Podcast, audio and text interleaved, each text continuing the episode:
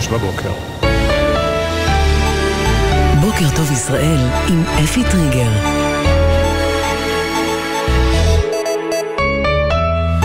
שלום לכם, היום שבעה בנובמבר, חודש למלחמת חרבות ברזל. ראש הממשלה בנימין נתניהו לראשונה לוקח אחריות, בריאיון באנגלית, לרשת ABC. Do you believe that you should take any responsibility? Of course. That's not a question. It's going to be resolved after the war. We now know the Hamas attack uh, had been planned for months. How did your government miss this? It's a very good question because the first task of government is to protect the people, and clearly we didn't live up to that. Uh, we had a big, big setback. המראיין דיוויד מיור מחדשות ABC שואל האם אתה חושב שאתה צריך לקבל אחריות כלשהי? ראש הממשלה נתניהו עונה כמובן, זו בכלל לא שאלה, נטפל בזה אחרי המלחמה. מיור חוזר ושואל, אנחנו יודעים שמתקפת חמאס תוכננה במשך חודשים, איך ממשלתכם פספסה את זה? וראש הממשלה עונה, זו שאלה טובה. תפקידה של ממשלה להגן על האזרחים שלה, ואנחנו בבירור לא הצלחנו לעשות את זה, בהחלט תפוסה גדולה. כך ראש הממשלה נתניהו בריאיון ראשון אה, מאז פרוץ המלחמה. בריאיון לרשת התקשורת האמריקנית ABC באנגלית. ובאשר לעתיד של רצועת עזה לאחר המלחמה, אמר נתניהו, Well, there will be no ceasefire, general ceasefire in Gaza without the release of our hostages. Uh, I think Israel will, for uh, an indefinite period, will have the overall security responsibility because we've seen what happens when we don't have it. לא תהיה הפסקת אש כללית בעזה מבלי שהחטופים ישוחררו. אני סבור שלישראל תהיה שליטה ביטחונית עד להודעה חדשה לתקופה בלתי מוגדרת ברצועה, כי ראינו מה קורה כשאין לנו את השליטה הזו שם. כך ראש הממשלה, שכאמור גם לראשונה בקולו אומר שהוא אחראי לאירועים הנוראים בשבעה באוקטובר, אבל מדגיש, נטפל בזה אחרי המלחמה. חשד לרצח אנטישמי בלוס אנג'לס, מפגין פרו-פלסטיני היכה אה, בראשו את פול קסלר, גבר יהודי, בעיירה תאוזנד אוקס, סמוך ללוס אנג'לס. על פי החשד, במהלך הפגנה בעד הפלסטינים שהתקיימה שם, התפתחה קטטה במהלכה המפגין תקף את קסלר, כבן 65, באמצעות מגפון בראשו. קסלר נפל ארצה ונחבל, לאחר אה, זמן קצר נקבע מותו בבית החולים, עדיין לא נעצרו חשודים.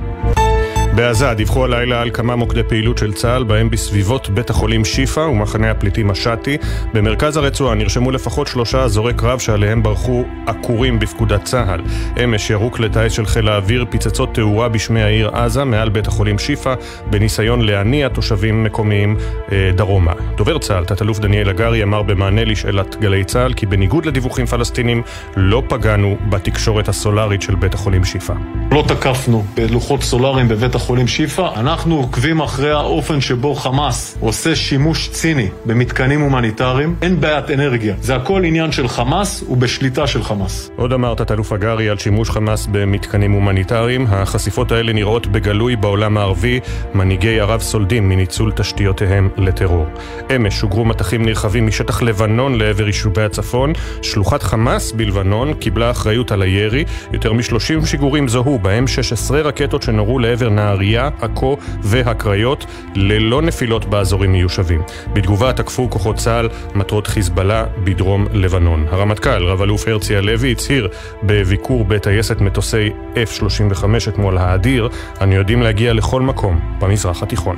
אנחנו חודש כבר במלחמה, פוגעים מאוד מאוד קשה בחמאס, פוגעים בהנהגה של חמאס, הורסים לחמאס את התשתיות בעזה, ואנחנו גם כל הזמן במוכנות לאזורים אחרים. נשיא ארצות הברית ג'ו ביידן שב ושוחח אמש בטלפון עם ראש הממשלה בנימין נתניהו, השניים דנו בהמשך המלחמה ומטרותיה מבחינת ישראל. בבית הלבן מסרו כי השיח בנושא הפוגה הומניטרית נמצא בראש סדר העדיפויות של הנשיא ביידן. ומזכ"ל האו"ם אנטוניו גוטרש חידש את קריאתו להפסקת אש הומניטרית ברצועת עזה והזהיר, עזה הופכת לבית קברות לילדים. Gaza is becoming a graveyard for children. Ground operations by the Israel Defense Forces and continued bombardment are hitting civilians. No one is safe. הפעולות הקרקעיות של צבא ההגנה לישראל והמשך ההפצצות פוגעות באזרחים, אף אחד לא בטוח, כך מזכ"ל האו"ם. הוא הוסיף בדבריו שחמאס משתמש באזרחים כמגן אנושי וממשיך לשגר רקטות ללא הבחנה לעבר ישראל, אבל אה, היא הביעה דאגה מהפרות ברורות של החוק ההומניטרי הבינלאומי שאנו עדים להן. לדבריו, למעבר רפיח המצרי אין תנאים מתאימים להעברת משאיות הסיוע בהיקף הנדרש לעזה. נשיא המדינה יצחק הרצוג שוחח אמש עם הסנטור צ'אק שומר, מנהיג הרוב הדמוקרטי בסנאט של ארצות הברית, ועדכן אותו שישראל מנסה ככל האפשר למנוע פגיעה באזרחים, בעוד חמאס מסתתר מאחוריהם. מאבק בצמרת משרד האוצר על ניהול תקציב המלחמה. מקורבים לשר האוצר סמוטריץ' תקפו את היועץ המשפטי למשרד האוצר ואמרו, אין לנו זמן לקרוא את מכתב היועץ המשפטי שאורכו 16 עמודים. היועץ הודיע לשר סמוטריץ' כי הקמת הצוות שיזם שר האוצר לא חוקית, מפני שאינו יכול לקצץ מסמכויות הדרג המקצועי ולפגוע בסמכויות אגפים אחרים במשרד. במקביל, חברי כנסת מהקואליציה ומהאופוזיציה טוענים כי יושב ראש ועדת הכספים, משה גפני, מעכב העברת תקציבים לטובת מפוני העוטף. בכירים במשרד האוצר אישרו בפני כתבנו לענייני כלכלה ישראל פישר את הפרטים. גורמים בכנסת טוענים שהסיבה לכך היא הקרב על הכספים הקואליציוניים. משפחות החטופים והנעדרים זכאיות מהבוקר למענקי סיוע לשם קידום המאמצים להשבת יקיריהן, לתגמולים וזכויות כלכליות, זאת במסגרת הצעת חוק תגמולים למשפחות החטופים והנעדרים, שאושרה אמש בכנסת בקריאה שלישית. בנוסף, הוקמה יחידה ייעודית שתספק סיוע רגשי וכלכלי למשפחות החיילים והחטופים, הח... החיילים החטופים במשרד הביטחון. התיקון לחוק יאפשר לראשונה בישראל הכרה, אה, אה, הכרה רשמית לבני זוג להט"בים כאלמנים או אלמנות של של חללי צה"ל. בתגובה לסעיף הזה, ועד רבני ישראל פרסם מכתב גלוי נגד חברי הכנסת החרדים שתמכו בחוק. צעד זה הוא פילוג התורה, חטא ההצבעה מתוסף למינוי איש סדום במעשיו ליושב ראש הכנסת, כך ועד רבני ישראל. מזג האוויר, בהיר עד מעונן חלקי, תחול ירידה קלה בטמפרטורות, בעיקר בצפון. בחסות ביטוח ישיר, המציעה דחייה בחודשיים של תשלומי ביטוח הרכב למחדשי הביטוח ולמצטרפים חדשים. ביטוח ישיר, איי-די-איי חברה לביטוח, כפוף לתקנון. בוקר טוב ישראל עם אפי טריגר. 607, גלי צה"ל, בוקר טוב ישראל, בוקר יום שלישי, 7 בנובמבר 2023, כ"ג במר חשוון, תשפ"ד, שלום לכם. אה, חודש ימים, על פי הספירה הלועזית, חודש ימים למלחמה, לשבת השחורה, 7 אה, באוקטובר. הכותרות הלילה מגיעות דווקא מהזירה הפוליטית, כאשר לראשונה ראש הממשלה בנימין נתניהו אה, מודיע שהוא אחראי.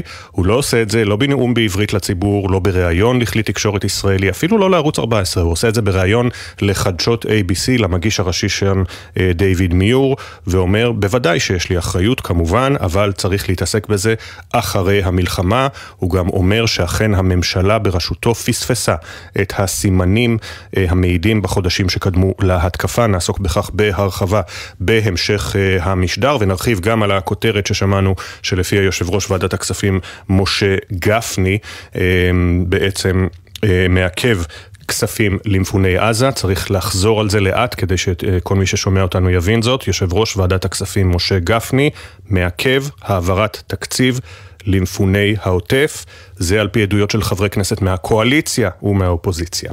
אנחנו עם אה, העדכון משדה הקרב, דורון קדוש כתבנו לענייני אה, צבא וביטחון, חודש למלחמה והזירה הצפונית מתחממת, ובינתיים גם דיווחים, נמשכים הדיווחים הפלסטינים על תקיפות של צה"ל בסביבות בית החולים שיפא בעזה. שלום דורון. נכון, שלום אפי, אז באמת אה, אחרי קיטור העיר אה, עזה ממספר כיוונים, כרגע מה שאנחנו רואים בתוך העיר עזה זה פעולות של כוחות היבשה של צה"ל בלב העיר, כולל אפי במוקדי כוח מרכזיים. אנחנו מדברים על פעולות קרקעיות שמבצעים כוחות החי"ר והשריון, בין היתר סמוך לבית החולים שיפא, גם סמוך לבתי חולים נוספים. יש גם תקיפות אוויריות רבות של צה"ל, בסמוך לבית החולים קודס למשל, כפי שדווחנו במהלך הלילה, ומקומות נוספים, כשבסופו של דבר בשורה התחתונה, מה שאנחנו רואים כאן זה שצה"ל מגיע למרכזי הכובד העיקריים של חמאס בתוך לב העיר עזה, במטרה להפעיל לחץ על חמאס, לייצר אצלו תחושה שהוא לא מוגן, שהוא חשוף, שהוא חדיר, וזה אה, בדיוק המטרה של הפעולות האלה. ראינו במהלך היממה האחרונה, אפי, חיסול של מפקד גדוד דיר אל-בלח בחמאס. ההערכה היא שככל שצה"ל יפעל יותר בתוך לב העיר עזה, יהיה אפשר להצליח לייצר יותר מודיעין, שיצליח להגדיל את ההישג ולהגיע גם לגורמים הבכירים יותר בחמאס, כי צריך להזכיר שהמטרה העליונה כאן שממוקדים בה כוחות האוויר והיבשה היא חיסולים של המפקדים, זה הדבר הראשון במעלה. נעבור לזירה הצפונית ולמה שקורה שם, אחרי שראינו אתמול ירי רקטי נרחב לאזור הצפון, חיל האוויר תקף במהלך הלילה מטרות של חיזבאללה, בין היתר מחסן של אמצעי לחימה, עמדות שיגור, תשתיות טרור, אתרים עם אמצעים טכנולוגיים של חיזבאללה, כלומר המטרה והניסיון כאן לפגוע גם כן במרכזי כובד מסוימים של חיזבאללה שיכאיבו לו, וזה אפי נזכיר אחרי שאתמול שוב נחצו קווים אדומים, ירי של 30 רקטות, 16 מהן נורו לאזור נהריה, עכו, הקריות, אמנם לא היו נפגעים וגם לא היו נפילות כתוצאה מהמטח הזה, אבל מדובר כאן על הגדלת טווח הירי, מה שלא קרה משטח לבנון מתחילת המלחמה. מי שנטל אחריות על ירי הרקטות האלה זה אה, שלוחת חמאס שיושבת בדרום לבנון, אבל בסופו של דבר ברור שירי כזה לא יכול להתבצע בלי אישור מחיזבאללה. בהחלט. תודה דורון, נחזור אליך כמובן בהמשך המשדר. עכשיו לחשד לרצח על רקע האנטישמי. קודם כל אני אתקן את הדברים אה, שאמרתי בטעות אה, במהדורת החדשות. פול קסלר בן 69 הוכה בראשו במהלך הפגנה, אה, במהלך עימות עם מפגין פרו-פלסטיני ביום ראשון. כעבור כיממה הוא מת מפצעיו, הוא נפגע קשות בראשו ומת מפצעיו כעבור יממה, אבל המוות שלו הוא כמובן כתוצאה בין היתר מהפגיעה הזו בראשו, היה לו דימום במוח. המכה הוא מפגין פרו-פלסטיני שהשתמש במגפון שהיה בידו. אה, עדיין אין עצורים, ברק בטש כתב חדשות החוץ, מצטרף אליי באולפן עם הפרטים. שלום ברק. שלום אפי, כן, אז סליחה. אז אה, אנחנו בעצם, אה, הפרטים שאנחנו יודעים כרגע הם שיהודי בן 69 בשם פול קסלר הותקף במהלך מחאה פרו-פלסטינית בעיר שנקראת ת'אוזנד אוקס, היא נמצאת סמוך לעיר לוס אנג'לס בקליפורניה. אותו יהודי הגיע למחאה והותקף ככל הנראה על ידי מגפון בראשו, הוא נפל הרצפה, דימם שם, אה, אה, כוחות ההצלה הגיעו לשם, פינו אותו לבית החולים, למעשה נקבע מותו אתמול אה, בלילה שעון ישראל. נעשתה בדיקה, בדיקה, ניתוח שלאחר המוות כדי לוודא ולראות מה קרה, ובעצם גילו שהפציעת ראש שלו הייתה חמורה מדי ולכן לא ממש היה אפשר להציל אותו. החקירה עדיין נמשכת, אין עוד מידע על חשוד או מעצרים. אה, וגם יש לנו אה, מהקהילה היהודית שהגיבה גם שם למקרה ואמרה שכל אלימות בחברה מתורבתת לא מקובלת עליהם וכי הם יעשו הכל כדי למנוע אלימות כזו אה, בשנית. וחייב לומר שזה לא מגיע ככה פתאום, אנחנו רואים ועדים. עלייה באלימות במחאות הפרו-פלסטיניות בארצות הברית, ולא רק בארצות הברית, אלא בכל העולם, אה, משהו ששמים לב אליו, וגם אנחנו זוכרים את צדרת אה, המל"ל לישראלים להימנע מטיסות לחו"ל. יש חשש, המשטרה בארצות הברית פועלת בכוחות מתוגברים כבר מתחילת המלחמה. ונראה שהמחאות באמת תופסות איזשהו משנה, אלימו, אה, משנה תוקף, מקבלות משנה תוקף חדש והאלימות שם גואה. תודה, תודה ברק. 6 ו-13 דקות, היום התאריך הלועזי 7 בנובמבר, חודש ימים לאחר השבת השחורה.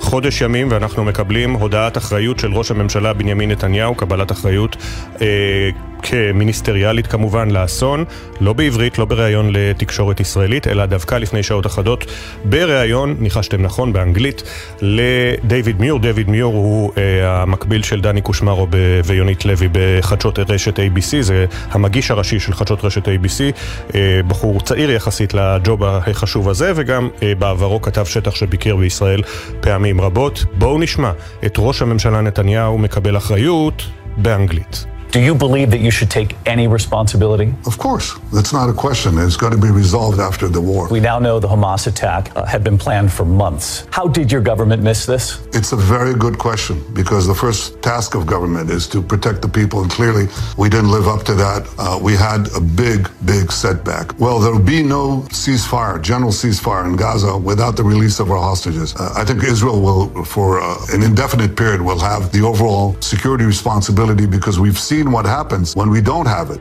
כן, הגיוני שמבחינת כלי התקשורת בארצות הברית, אה, הכותרת שהם יוציאו מהרעיון הזה זה הדברים האחרונים של נתניהו לגבי שליטה ביטחונית ברצועת עזה זמן רב אחרי סיום המלחמה, אבל אה, עבודה עיתונאית פשוטה, ברק בטה שלנו האזין לראיון במלואו, לבקשת העורך יואב מאיסי, ושם גילינו את העובדה שראש הממשלה בנימין נתניהו מקבל אחריות. האם אתה חושב שאתה צריך לקבל אחריות כלשהי, שואל אותו דיוויד מיור, נתניהו עונה אוף קורס, כמובן, uh, it's not a question, זו לא שאלה, אבל צריך לטפל בזה אחרי המלחמה. מיור מקשה עליו, אנחנו יודעים שמתקפת חמאס תוכננה במשך חודשים, איך הממשלה שלכם פספסה את זה? ראש הממשלה בנימין נתניהו עונה, זו שאלה טובה, כי תפקידה של ממשלה להגן על האזרחים שלה, ואנחנו בבירור לא הצלחנו לעשות את זה. We had a major setback, אני עדיין מתלבט איך לתרגם לעברית מדוברת את ה-setback, זה בדרך כלל מכשול, אנחנו תרגמנו, הייתה לנו תבוסה גדולה, אני חושב שאפשר למצוא דרך יותר מוצלחת, אתם יכולים לכתוב לי, We had a major setback, אבן נגף אולי, היה לנו פה כישלון, אולי בעצם כישלון, תכף אני אחשוב על זה עוד. כאמור, ראש הממשלה בנימין נתניהו מקבל אחריות באנגלית. Uh, בלילה, אז זה, בשעון האמריקני זה עדיין שישה בנובמבר, אבל אצלנו זה כבר שבעה בנובמבר, אחריות באנגלית, ואי אפשר שלא להסתכל על השער הזה של ידיעות אחרונות הבוקר. חודש, מילה אחת, חודש, נקודה, והאבנים שאתם רואים זה אבנים שכבר נחשפו בהיכל הזיכרון של כל חללי מערכת הביטחון במלחמה הזו עד כה בהיכל הזיכרון בהר הרצל בירושלים. עד כמה האירוע של 7 באוקטובר כל כך יוצא דופן? תראו את השער של עיתון הארץ הבוקר, אני אצלם אותו אחרי זה ואעלה לי טוויטר. מאוד לא אופייני לעיתון הארץ. שער יותר רגשי מאינפורמטיבי, חודש בידי חמאס. על 240 החטופים, התמונה היא של אוליביה פיטוסי מה, מהעצרת אתמול של קרובי החטופים והנעדרים בירושלים. באמת, באמת, חודש נורא עבר עלינו, אבל כמו שאומרים בטוויטר, אנחנו עכשיו הופכים אותם, בתהליך ההפיכה אותם. חפצי חיים, זו הכותרת בישראל היום, במלאת חודש למלחמה, במעריב עזה תחילה. בג'רוזלם פוסט, גם תמונה מהפגנה בירושלים אתמול.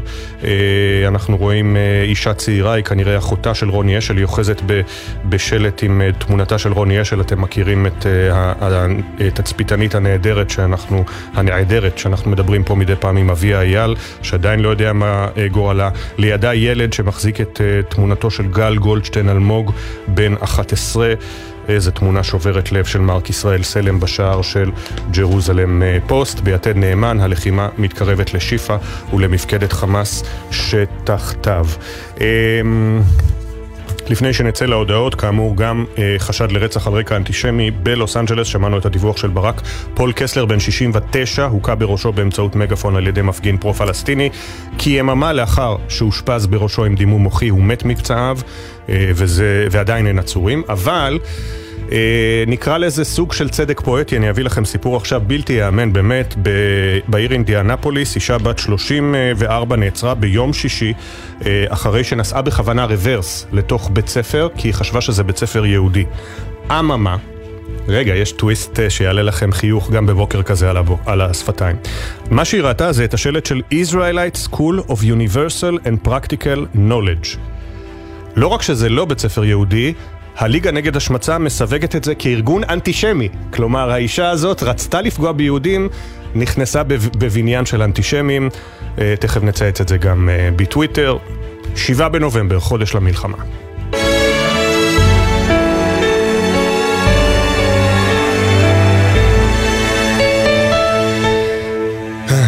בנימין בנג'י טרקינסקי, בן 32, היה קצין אג"ם של חטיבה 7. בנג'י הוקפץ בשבת, 7 באוקטובר לקיבוץ בארי, שם לחם וחילץ נפגעים רבים עד שנפצע בהיתקלות עם מחבלים. במשך כמה ימים הוגדר נעדר, עד שלבסוף נמצאה גופתו.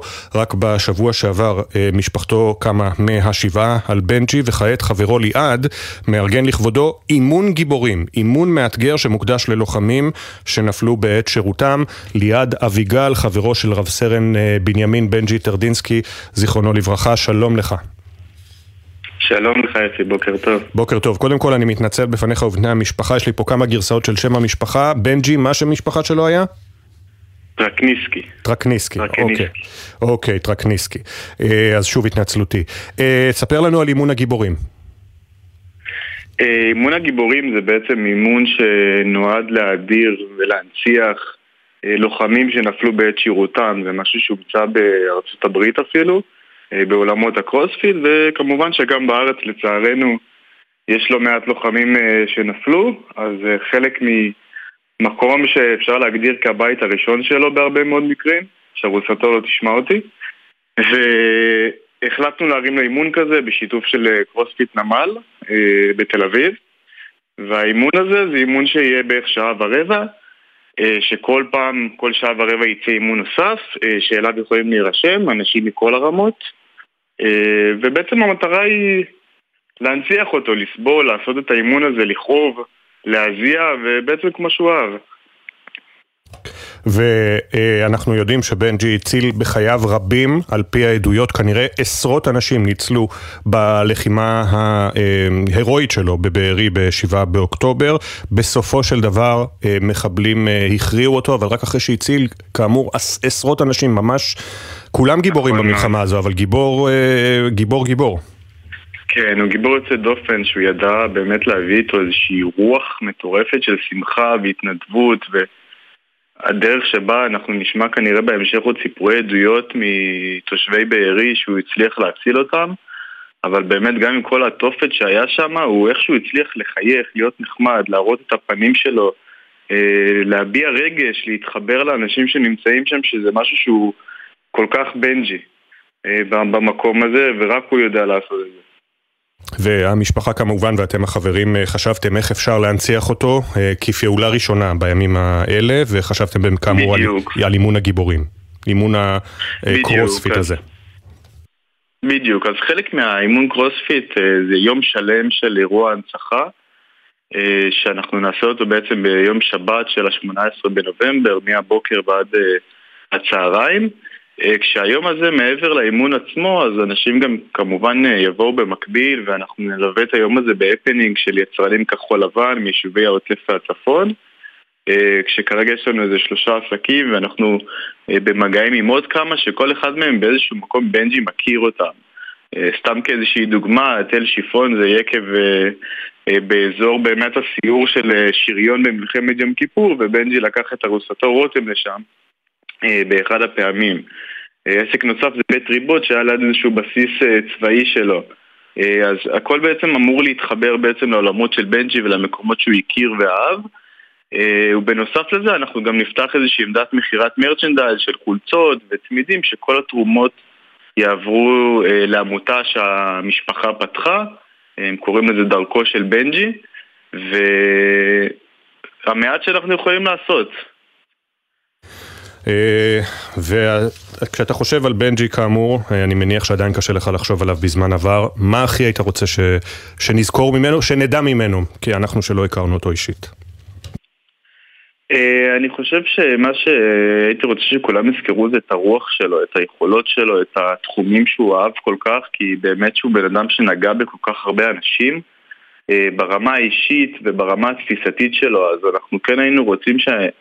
אנשים ידעו את תפיסת עולמו ובעצם כך הוא יהווה השראה לאחרים שרוצים ללכת בדרך שלו.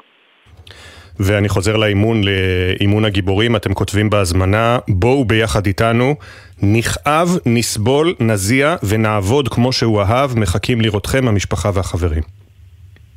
בדיוק.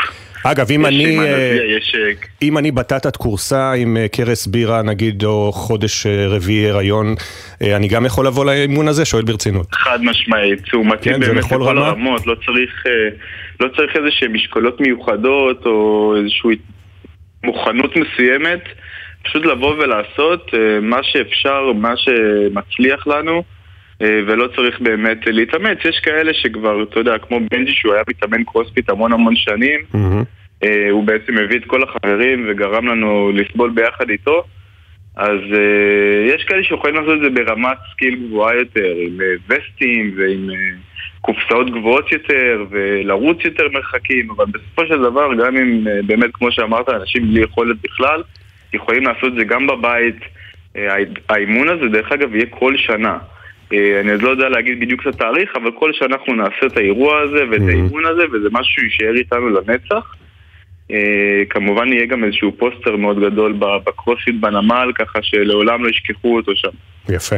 אז אני גם תכף מצייץ בחשבון ה-X לשעבר טוויטר שלי את ההזמנה. אה, זה ביום שבת 18 בנובמבר, שבת הבאה, בביתן בין תשע 19. לשלוש. כן, בביתן 19 ביריד המזרח. בביתן אה, 31, אה, כן. ב- אוקיי. היה לנו איזה טעות 19. שם, כן. אה, הבנתי. אז ביתן 31, פיט-האב, קרוספיט, נמל, בנמל תל אביב, יריד המזרח. אה, ליעד אביגל, תודה רבה, ואנא מסור את אה, תנחומינו למשפחה ולחברים הרבים. תודה רבה.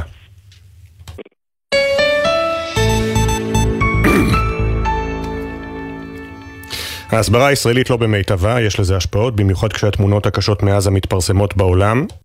שורה של מנהיגים בכירים התייחסו למצב בארץ, אפילו ביקרו כאן, במוקדים רבים אבל קיימו הפגנות נגד ישראל, כנבים מנוסים ומוכרים מרחבי הגלובוס הגיעו לכאן כדי לסקר את המלחמה מקרוב, ונראה שהאנטישמיות גואה ברחבי העולם. חודש למלחמה בעולם ובסיקור העולמי, הכתבה של כתבת חדשות החוץ, איה אילון. לעולם יש הרבה מה להגיד על המלחמה בארץ. הצהרות, תגובות והפגנות. אך אם נאלץ לסכם את החודש האחרון ביחסי ישראל והעולם הגדול, נתחיל באחד מרגעי המפתח. נאומו ההיסטורי של נשיא ארצות הברית ג'ו ביידן, בו הכריז על תמיכתה הבלתי מעורערת של ארצות הברית בישראל. We stand with Israel. We stand with Israel. בהמשך הגיע ביידן לכאן לביקור הזדהות והשתתף ברכבת האווירית מרחבי העולם, נשיאים, ראשי ממשלה ושרי חוץ שביקרו בישראל כדי להביע את תמיכתם. Well, Prime Minister, thank you for your warm words and for welcoming me to Israel. Herr Ministerpräsident, erstmal vielen Dank für unser gutes, intensives und יש מי שלא תמך בפעולותיה של ישראל. מזכ"ל האו"ם אנטוניו גוטרש טען שמתקפת חמאס לא התרחשה בחלל ריק, התנצל, הסתייג, אך המשיך להתבטא בכל החודש נגד ישראל. It is important to also recognize the attacks by Hamas did not happen in a vacuum. במקביל לתמיכת מנהיגי העולם המערבי, חלה עלייה חדה בגילויי האנטישמיות במגרש שלהם. הפגנות ענק נגד ישראל בכל שבוע, עימותים באוניברסיטאות בארצות הברית, ודיווחים על תקיפות וריסוס כתובות נאצה. ערב אחד החליטו אלפי בני אדם מהרפובליקה המוסלמית דגסטן שברוסיה להסתער על אחד מנמלי התעופה המקומיים בחיפוש אחר ישראלים שנחתו שם. התיעודים מנמל התעופה לא הותירו מקום לספק. האירוע עלול היה להסתיים באסון. כתבי התקשורת הזרה שנשלחו לארץ הספיקו להתגונן מרקטות, לבקר בקיבוצי העוטף החרבים, לצפות בתיעודי הזוועות ולהיכנס לרצועת עזה. בימי הראשונים של המלחמה הם לא יכלו להישאר אדישים למה שפגשו כאן. a very horrific testimony to the absolute carnage and utter brutality of Hamas. ככל שעבר הזמן, הסיקור הפך יותר ויותר מוטה, ולא לטובת ישראל. הרשת הבריטית BBC למשל, מקפידה לבקר את ישראל ואת התקיפות ברצועה. Hundreds of people are thought to have died. Israel says it wasn't responsible, blaming a misfiring rocket from a Palestinian group. יכול להיות שגם ברגע זה, מנהיג נוסף החליט להביע דעתו על המלחמה, נערכת הפגנה נגד ישראל בניו יורק, או שתמונה של חיילי צה"ל מתנוססת על שער עיתון בריטי. ככה זה כשעיני העולם כולו נשואות למדינה אחת קטנה במזרח התיכון. הקולות מהעולם. 6.28 אנחנו מיד יוצאים להפסקה קצרצרה של פחות אה, מדקה ואחריה המשך אה, בוקר טוב ישראל. נדבר עם גל הרשקוביץ, אה, לשעבר מבכירי משרד האוצר, על הקמת מנהלת אופק וגם על הקלקולים בצמרת משרד האוצר שאנחנו שומעים עליהם. נשאל אותו גם לגבי העובדה שיושב ראש ועדת הכספים מעכב העברת תקציב למפוני העוטף, וגם נחזור ונשמע את ראש הממשלה בנימין נתניהו מקבל אחריות לראשונה מתחילת המלחמה. בריאיון באנגלית. מיד חוזרים.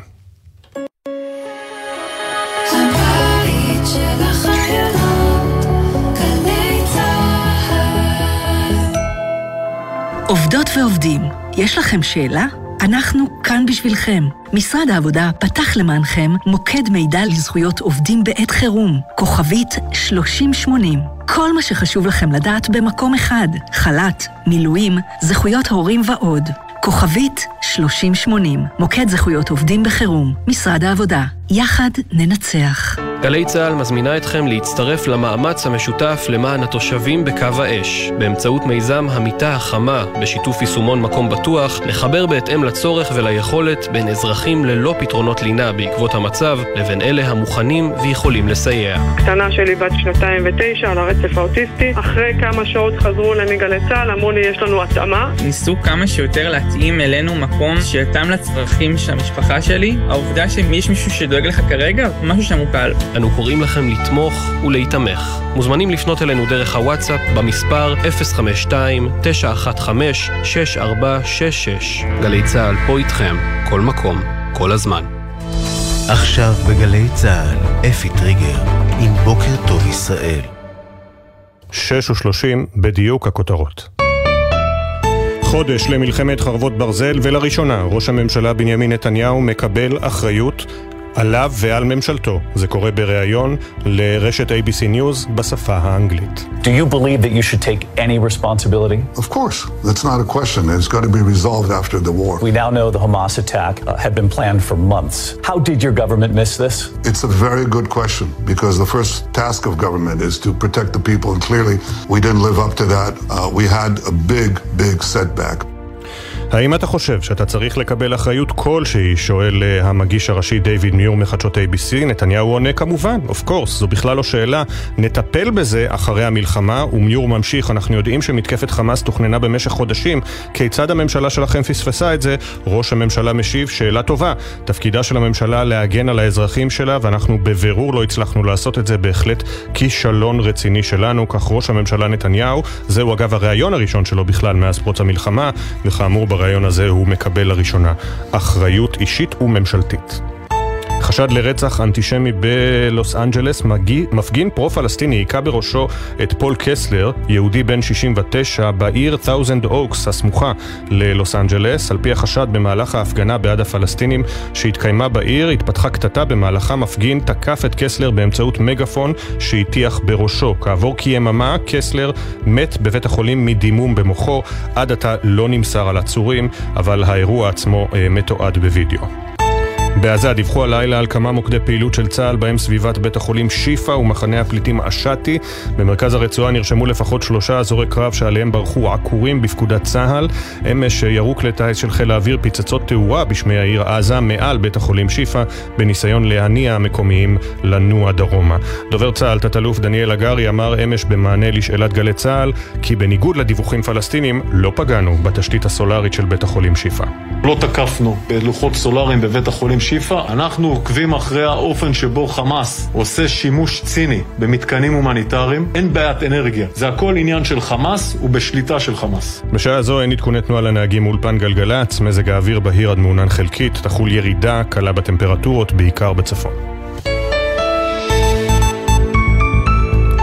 ימים ספורים לאחר השבת השחורה במשרד הביטחון הקימו את מנהלת אופק חדש ומשימתה, אולי אחת המשימות המורכבות שילוו אותנו שנים קדימה, לשקם את העוטף. האזור שספג הרס וחורבן עתיד לקום מחדש. כמובן הכל תלוי גם בצורה שבה תסתיים המלחמה שהיום אה, מלאו לה חודש ימים. אה, מצטרף אלינו גל הרשקוביץ שאחראי על המשל"ט במנהלת אופק אה, ולשעבר ראש אגף התקציבים במשרד האוצר, הוא גם הבעלים של חברת סיטרין. שלום גל, בוקר טוב. בוקר טוב. אה, מרכז השליטה של מנהלת אופק, מה בתחום אחריותך? אני התבקשתי מספר ימים אחרי השבת שחורה לסייע אה, בהקמה של אה, אותו משל"ט ולמעשה תוך מספר ימים מועט, כמעט באופן מיידי הקים משרד הביטחון באמצעות הרבה מאוד כוחות למעשה את אותה זרוע שבאופן מיידי התחילה לספק מענים לצרכים שעלו ביישובים ב-07, שזה אומר אה, צרכים מיידיים, זה אומר אה, פניות שהגיעו מהיישובים, ראשי היישובים, האלופים שניהלו שם את, ה, את היישובים, מגוון רחב מאוד של אה, נושאים, אם זה נושאים, נושא קהילה, אם זה נושא חקלאות ואם נושא של בינוי למשל, מפגעים בטיחותיים של חשמל, מים, סגירת בתים, פינוי מטלטלין, פינוי נפלים טיפול ברפתות, אה, לדעת להכניס, להוציא אנשים שידעו להוציא את החלב, עד כדי קבירת אה, עופות, כל המעטפת הלוגיסטית, שזה אומר אה, גנרטורים, אספקת אה, סולר, אה, כל הנושא של בטיחות וביטחון, זה גדרות שנפגעו, שערים, אה, מצלמות, אה, למעשה עשרות אה, ומאות אה, פניות שהגיעו מדי יום. ולמעשה היכולת הייתה באמצעות אה, אותו מרכז שליטה ומוקד שאויש על ידי אה, סמבציות, אה, קמבציות, לדעת לסגור מעגלים במהירות, אם זה באמצעות משרד הביטחון ישירות, באמצעות קבלנים שלו, ואם זה באמצעות גורמים ממשלתיים ושיתופי פעולה עם אנשי קשר בממשלה על מנת לסגור מהר את המעגל ולא להשאיר פניות פתוחות כך שאנשים אה, פונים, אה, מעלים איזה צורך ו- אה, ו- וזה לא נסגר. מה גבולות הגזרה ביניכם? אתה פועל תחת אה, האלוף במילואים רוני נומה במשרד הביטחון. מה גבולות הגזרה ביניכם לבין מנהלת אה, תקומה שהוקמה על ידי אה, בעצם משרד האוצר, הממשלה? ברגע שמנהלת אה, תקומה הוקמה, התחילה לפעול, באותו הרגע המנהלת של משרד הביטחון הפכה כבר למשל"ט תחת או אה. הוטמעה כזרוע ביצוע, כזרוע ביצוע במסגרת אה, מנהלת תקומה. מנהלת תקומה תידרש, זה עניין של אפילו גם של גם מיידי, אבל גם שנים, לבצע הרבה מאוד פעולות של אה, תכנון, מה הפתרונות הזמניים, לאן הולכים התושבים, אה, מה, מה הפתרונות מגורים, מה פתרונות הקהילה, ולמעשה ברור שידרשו על ידה שני דברים מרכזיים. דבר ראשון, זה ביצוע. זאת אומרת, זה, אפשר לקבל החלטות לגבי נגיד אה, שיקום מבנים ותשתיות אזרחיות או, או תשתיות קהילתיות, אבל גם צריך לבצע זה, אז המשל"ט יוכל להוות גורם ביצועי. ודבר שני, גם אותה פלטפורמה קיימת כבר, שהוקמה מבחינת טיפול מאוד מאוד רחב של, בפניות, תוך מנגנוני בקרה מאוד מאוד אה, אה, ברורים אה, וסגורים, ניתן להשתמש בו והיא תוכל להשתמש בו כפלטפורמה אה, עבור הפניות והפעולות שמנהלת תקומה אה, תבצע ותמשיך לבצע. אה, ובעצם אתה תיארת כאן אה, מה שנקרא, כמו שאומרים בשפת הצבא, מניפה רחבה של אה, דברים שאתם עושים בהם, מבאמת פתרון בעיות בחקלאות או ברווחה, ועד כדי מפונה שאומר, אני חושש שיבזזו לי את הבית, צריך לסגור שם את העניינים. עד כדי כך. זאת אומרת, פניות שהגיעו מבחינת סגירת בתים, זה גם עניין שלא רק לבזוז את הבית, היו מקרים. מחר יכול להיות גשם או דברים מהסוג הזה, אז סגירת הבית. ואם זה אנשים שרצו להוציא את החלב, לחלוב את הפרות, צריך תיאום עם האוגדה, צריך להכניס את האנשים, להוציא את האנשים, לא כל נהג אה, מוכן להיכנס ולהסתובב בשטח, הוא גם לא יכול. אה, אם זה מפגעים שעלו, או דברים בטיחותיים מיידיים, כאילו שהיה צריך אה, לטפל ולסגור, ועדיין, זה לא רק, זה עדיין מתרחש יום-יום. אם זה פינוי נפלים, עדיין יש בשטח, עולה עדיין נפלים. אם זה צריך פתאום גנרטור וסולר כדי להפעיל אה, אה, מערכות, לטפל ברפת שיש לה בעיית חשמל ולא יודעת אה, לספק אותו. זאת אומרת, זה למעשה מגוון רחב, אם זה כמו שאתה אמרת, גם נושאים אה, קהילתיים, ששם זה נושאים נגיד בתחומי החינוך, הרווחה, ששם זה למעשה זה לא טיפול ישיר, אבל אינטגרציה מהירה עם הגורם הרלוונטי במשרד הממשלתי הרלוונטי. ולמעשה אלו צרכים שמגיעים והגיעו במספרים מאוד מאוד גדולים, אה, בעיקר מראשי היישובים, אמרתי, האלופים והאנשים, וידעו להיסגר אה, במהירות וביעילות. אנחנו uh, שומעים במהלך הערב על כך שיושב ראש ועדת הכספים של הכנסת, משה גפני, מעכב העברת תקציבים שנועדו לעוטף עזה, כי הוא עדיין לא קיבל תשובות בנוגע לכספים הקואליציוניים, למימון של רשתות החינוך העצמאיות כנראה, שעכשיו בני גנץ דורש לעצור אותו 300 מיליון שקל. איך אתם יכולים לעבוד ככה כשמעכבים לכם את הכסף? תראה, בשלב המיידי, אבל זה רק היה בשלב המיידי כי זה לא יחזיק אה, לאורך זמן, למעשה משרד הביטחון מתקציבו, אה, לא מתקציבים נוספים, למעשה העביר אה, 20 מיליוני שקלים. אבל ברור לחלוטין שמדובר וידרשו פה סכומים גם בטווח המיידי וגם בטווח הארוך שכמובן תקצבו דרך אה, תקומה, והנושא התקציבי הוא חייב להיות אה, מהיר ו... אה, במהירות. זאת אומרת, זה, זה לא יכול להיות ולא יהיה מצב שבו יהיו החלטות נגיד של מנהלת תקומה לשפץ מחר כביש, או לעשות איזה שהן פעולות מיידיות, או אפיון של בתים, או כל דבר כזה, ולא יהיה תקציב לדבר הזה, ואני מאמין, אני מאמין שזה יוסדר, ואני מאמין שהתקציבים אה, יתוקצבו, כי זה מבחינת סדר עדיפות ממשלתי, אין ספק שזה יבוא, אני משוכנע שזה יבוא לידי ביטוי במסגרת תקציב 24 שאני מניח שיוגש, יוכן מחדש, יהיה כמובן את הוצאות הביטחון, הוצאות המלחמה והוצאות שיקום אה, עוטף עזה וכמובן גם טיפול בעסקים, המעגל הנוסף, אה, פיצויים ועסקים כמובן. שנפגעו. ואנחנו נאחל לכם בהצלחה בעבודתכם הברוכה. גל הרשקוביץ האחראי על המשל"ט במנהלת אופק חדש, בעצם המשל"ט שמתחת למנהלת תקומה. תודה רבה. תודה לכם. מיד פינת מאחורי אה, השמות שלנו, לפני כן שוב הכותרת המרכזית של הלילה, לראשונה ובמלאת חודש למלחמה, ראש הממשלה בנימין אה, נתניהו מקבל אחריות אישית וממשלתית. עושה זאת בריאיון באנגלית, שזה ריאיון ראשון שלו מתחילת המלחמה, בריאיון לרשת ABC News. Do you believe that you should take any responsibility? Of course, that's not a question. It's going to be resolved after the war. We now know the Hamas attack uh, had been planned for months. How did your government miss this? It's a very good question because the first task of government is to protect the people, and clearly we didn't live up to that. Uh, we had a big, big setback. Well, there will be no ceasefire, general ceasefire in Gaza without the release of our hostages. Uh, I think Israel will, for uh, an indefinite period, will have the overall security responsibility because we've seen what happens when we don't have it. האם אתה חושב שאתה צריך לקבל אחריות כלשהי? שואל דיוויד מיור את נתניהו שונה. כמובן, אוף קורס, זו לא שאלה, אבל נטפל בזה אחרי המלחמה. אני עוצר את התרגום כי יש עכשיו אה, צבע אה, אדום בניר עוז ובנירים, צבע אדום בניר עוז ובנירים, אנא ייכנסו למרחב המוגן. כאמור, אומר נתניהו, כמובן שאני צריך לקחת אחריות, זו לא שאלה, נטפל בזה אחרי המלחמה. המראיין שואל, אנחנו יודעים שמתקפת חמאס תוכננה במשך חודשים, איך הממשלה שלכם פספסה את זה? נתניהו עונה, זו שאלה תשובה, תפקידה של הממשלה להגן על האזרחים שלה, בבירור לא הצלחנו לעשות את זה. ולגבי העתיד הביטחוני של עזה, הוא אומר, לא תהיה הפסקת אש מבלי שהחטופים ישוחררו.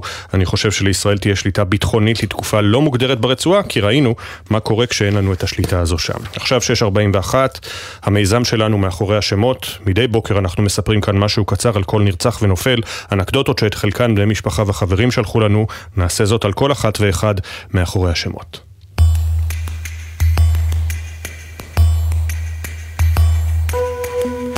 סמל ראשון עדי לנדמן, בת 19 מיוקנעם עילית, הייתה תצפיתנית בגדוד 414 בחיל הגנת הגבולות. את עדי יכולתם למצוא מחכבת בשורה הראשונה, בכל הופעה של להקת הנוער בעיר. את כישורי המשחק שלה הפגינה גם בסרטוני הטיקטוק שיצרה. אבי סאסי מלוס אנג'לס נרצח במסיבה ברעים כשהגן על בני משפחתו ונמלטים נוספים שהתחבאו במיגונית בסביבה. אחייניתו מספרת לנו שאבי היה ממש כמו אברהם אבינו, וביתו בלוס אנג'לס היה פתוח לכל ישראלי. סמל ראשון דוד רטנר, בן 20 מאשדוד, היה לוחם בגדוד 13 בגולני. הוא המשיך להילחם גם אחרי שנפצע. דוד עלה ארצה לפני מספר שנים והתגייס להגן על המדינה, ותמיד כשחזר מהצבא דאג לבקר את בת זוגו, כשבידיו פרחים יחד עם המדים. אוהד כהן, אמו יונה, וביתו בת העשרה חודשים מילה. נרצחו בקיבוץ בארי. אוהד היה בצעירותו די-ג'יי מוכשר, וגם אחרי שעזב את התחום תמיד שמר למוזיקה פינה חמה בלימו, כמו גם לטניסאי רוג'ר פדרר. על יונה מספרים שהייתה ממש כמו השמש, אף פעם לא הפסיקה לחייך. אלה חמוי, בת 26 מניר יצחק, מתה מפצעיה לאחר שנורתה במסיבה ברעים. היא, אמו... היא תכננה להתחיל ללמוד סיעוד, תמיד הייתה מוקפת בחברים, והפגינה שקט פנימי וצניעות. רב סמל מתקדם במילואים אביב ברעם, בן 33 מכפר עזה, היה חבר כיתת הכוננות בקיבוץ. אביב היה האיש מאחורי ההופעות של האומנים האהובים בישראל. עבד כמנהל הבמה של עברי לידר וחנן בן ארי, שסיפר על ההתרגשות לקראת הטיסה המתוכננת לארצות הברית. אלכסנדר אלכס לוק נרצח במיגונית לאחר שניסה להגן על חבריו מהמסיבה בעוטף. אלכס, שהגיע מקנדה לביקור בארץ, תמיד נלחם למען שמה הטוב של ישראל, ופחד רק מדבר אחד, מים עמוקים. סמל ראשון ירון שי, בן 21 מקדימה צורן, היה לוחם בסיירת הנחל. כשהיה בן 11 בלבד, נוני למד בעל פה שיר של מרסדס סוסה כדי להקדיש אותו לסבו, שעלה מארגנטינה ביום הולדתו ה-80. את השיר ביצע מול 200 אורחים. ליאור טרשנסקי, כבן 16 נרצח בקיבוץ בארי, ליאור שכונה גם מוגלי, היה אוהד מושבע של מכבי חיפה. לזכרו הוצב בלון ירוק על המושב ביציע, שנותר מיותם.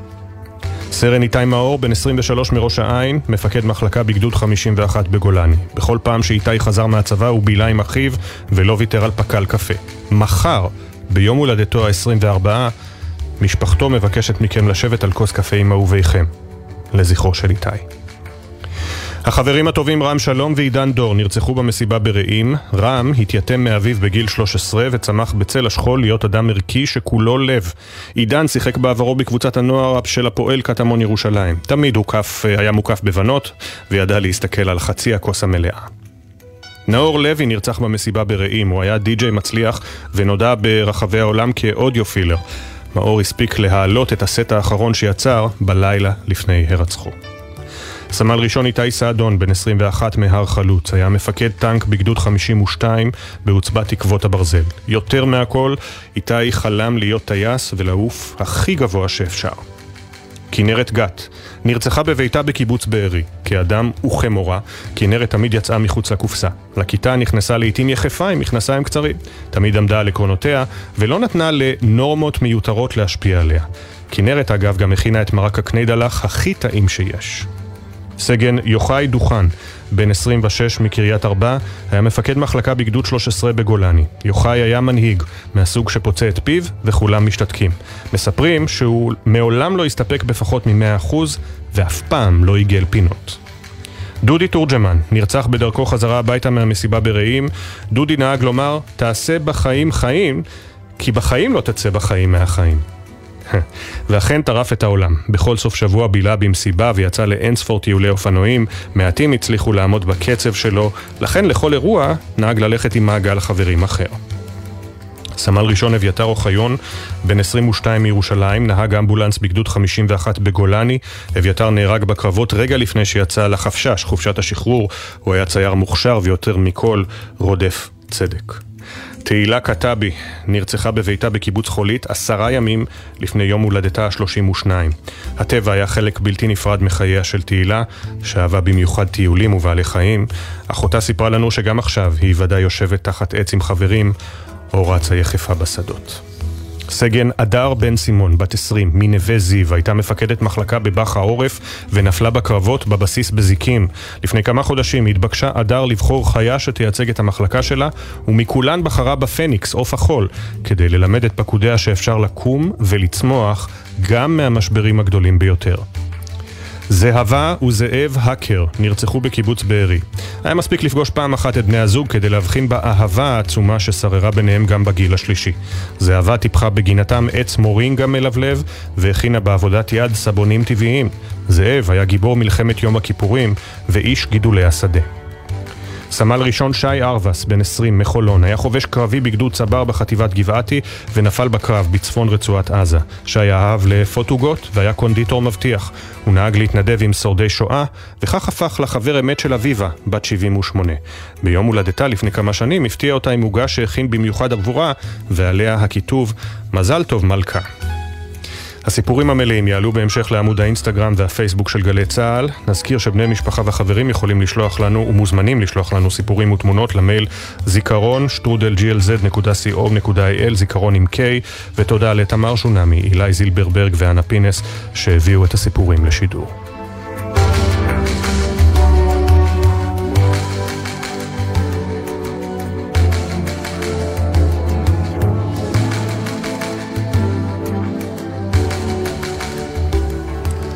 את הנושא של פינת הפרשנים שלנו קבענו אמש, אבל אה, הוא הופך עוד יותר אקטואלי בעקבות המוות אה, הלילה שדווח של פול קסלר, יהודי בן 69, זה קרה בעיר אה, Thousand Oaks שליד לוס אנג'לס.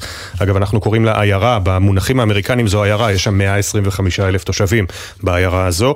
הייתה הפגנה פרו-פלסטינית, פול קסלר התקרב לאדם שאחז במגפון, התעמת איתו מילולית, האיש לקח את המגפון, היכה אותו בראשו, פול נפל וכנראה ספג עוד חבטה בראשו. ראשו, פונה לבית החולים עם דימום במוח.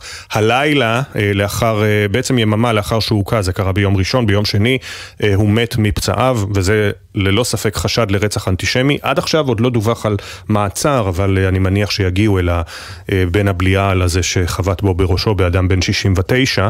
אז אנחנו עם פינת הפרשנים שלנו, ינקי קורנבלוך, עיתונאי העיתון היהודי-אמריקני The Forward. שלום ינקי, בוקר טוב. שלום, בוקר טוב. וקרול נוריאל, מנכ"לית הליגה נגד השמצה, כאן בארץ, שלום לך, בוקר טוב. בוקר טוב אפי. כמו שאני אומר הרבה פעמים בחודש האחרון, הביטוי בוקר טוב יוצא לי מהפה באוטומט, אבל אנחנו כאמור מדווחים על אירועים קשים מאוד. ינקי, לא פשוט להיות היום יהודי בארצות הברית של אמריקה. באמת לא פשוט להיות יהודי בכל העולם, אבל um, כנראה שזה השפעה מהמלחמה בישראל, כי ברגע שמלחמה או מבצע בעזה מסתיים, בדרך כלל הרוחות נרגעות.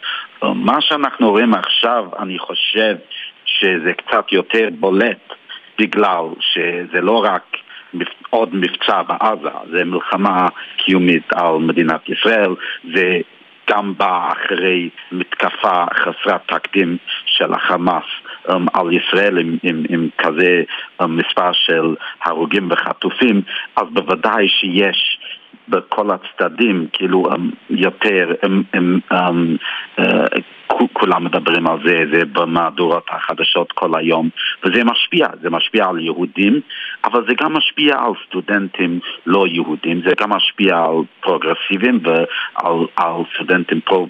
פלסטינאים ומה שרואים זה תוצאה מזה ש, שכל היום רואים גם היהודים רואים ש, שישראל נלחמת על קיומה, אבל גם הם רואים את התמונות שמגיעות מעזה. והתמונות הללו כאמור אה, בעייתיות מאוד אה, מבחינת ישראל, כי הן דוחקות הצידה את ההלם, את התמונות הקשות של 7 באוקטובר, ינקי, ובאותו יום, אולי אפילו בכמה ימים לאחר מכן, ההזדהות עם ישראל הייתה אה, חוצת מחנות בארצות הברית וגם ברחבי העולם. מאז נקרא כאילו חזרו לדיפולט, למצב צבירה הרגיל שלהם של העזתים מסכנים, וישראל, אפילו מזכ"ל האו"ם אומר, ישראל מבצעת פשעים בניגוד לדין הבינלאומי. כן, מזכ"ל האו"ם זה לא ממש um, um, פרומטר איך שזה, um, שרואים את מסכים. התמונות מארצות הברית. הייתי אומר שזה לא זז הצידה, כן? עדיין מזדהם עם ישראל. כולם, כולל הנשיא ביידן, פוליטיקאים מכל הצדדים, עדיין אומרים אנחנו תומכים בישראל, תומכים um, uh, בזכות להגן על עצמה, ואז מוסיפים אבל. והאבל הזה um, זה לא רק האבל ש...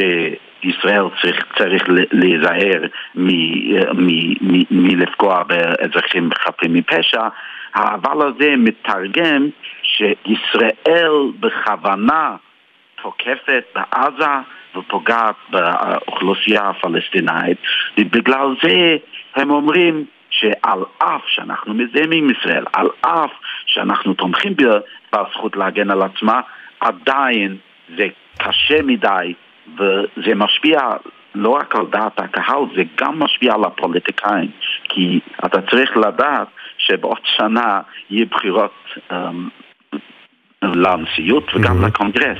הם צריכים להגיע הביתה לא כולם um, uh, um, מגיעים הביתה עם אוכלוסייה יהודית או פרו-ישראלית, הם גם צריכים להגיע הביתה ולבחר שנית.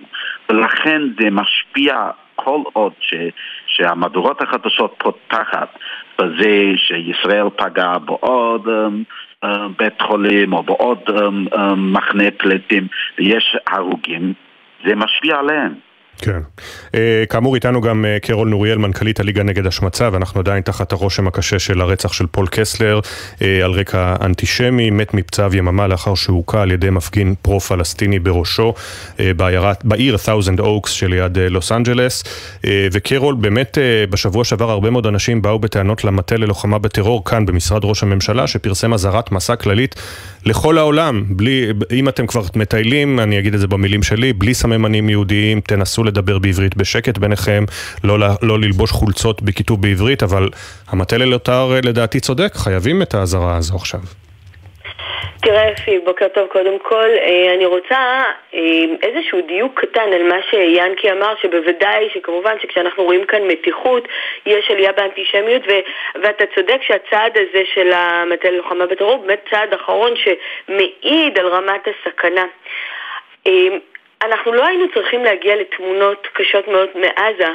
כדי שתעלה האנטישמיות. כבר בשבוע הראשון, ממש מספר ימים, שלושה ארבעה ימים אחרי הטבח, כבר אז הודיע שר, שר הפנים הצרפתי על עלייה משמעותית מאוד בשיעור האירועים האנטישמיים בצרפת בהשוואה לאותם ימים אה, בשנה שלפני. כלומר, לא צריך היה לחכות לזה. בגרמניה אנחנו מדברים עכשיו ארבעה שבועות, הצד הזה של, אה, של אלוטר אה, זה ממש בימים האחרונים.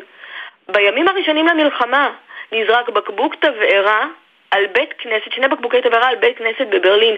כלומר, הסכנה לחיי יהודים כבר אז הייתה, וזו סכנה שאנחנו רואים שהיא יכולה להיות ממש קטלנית.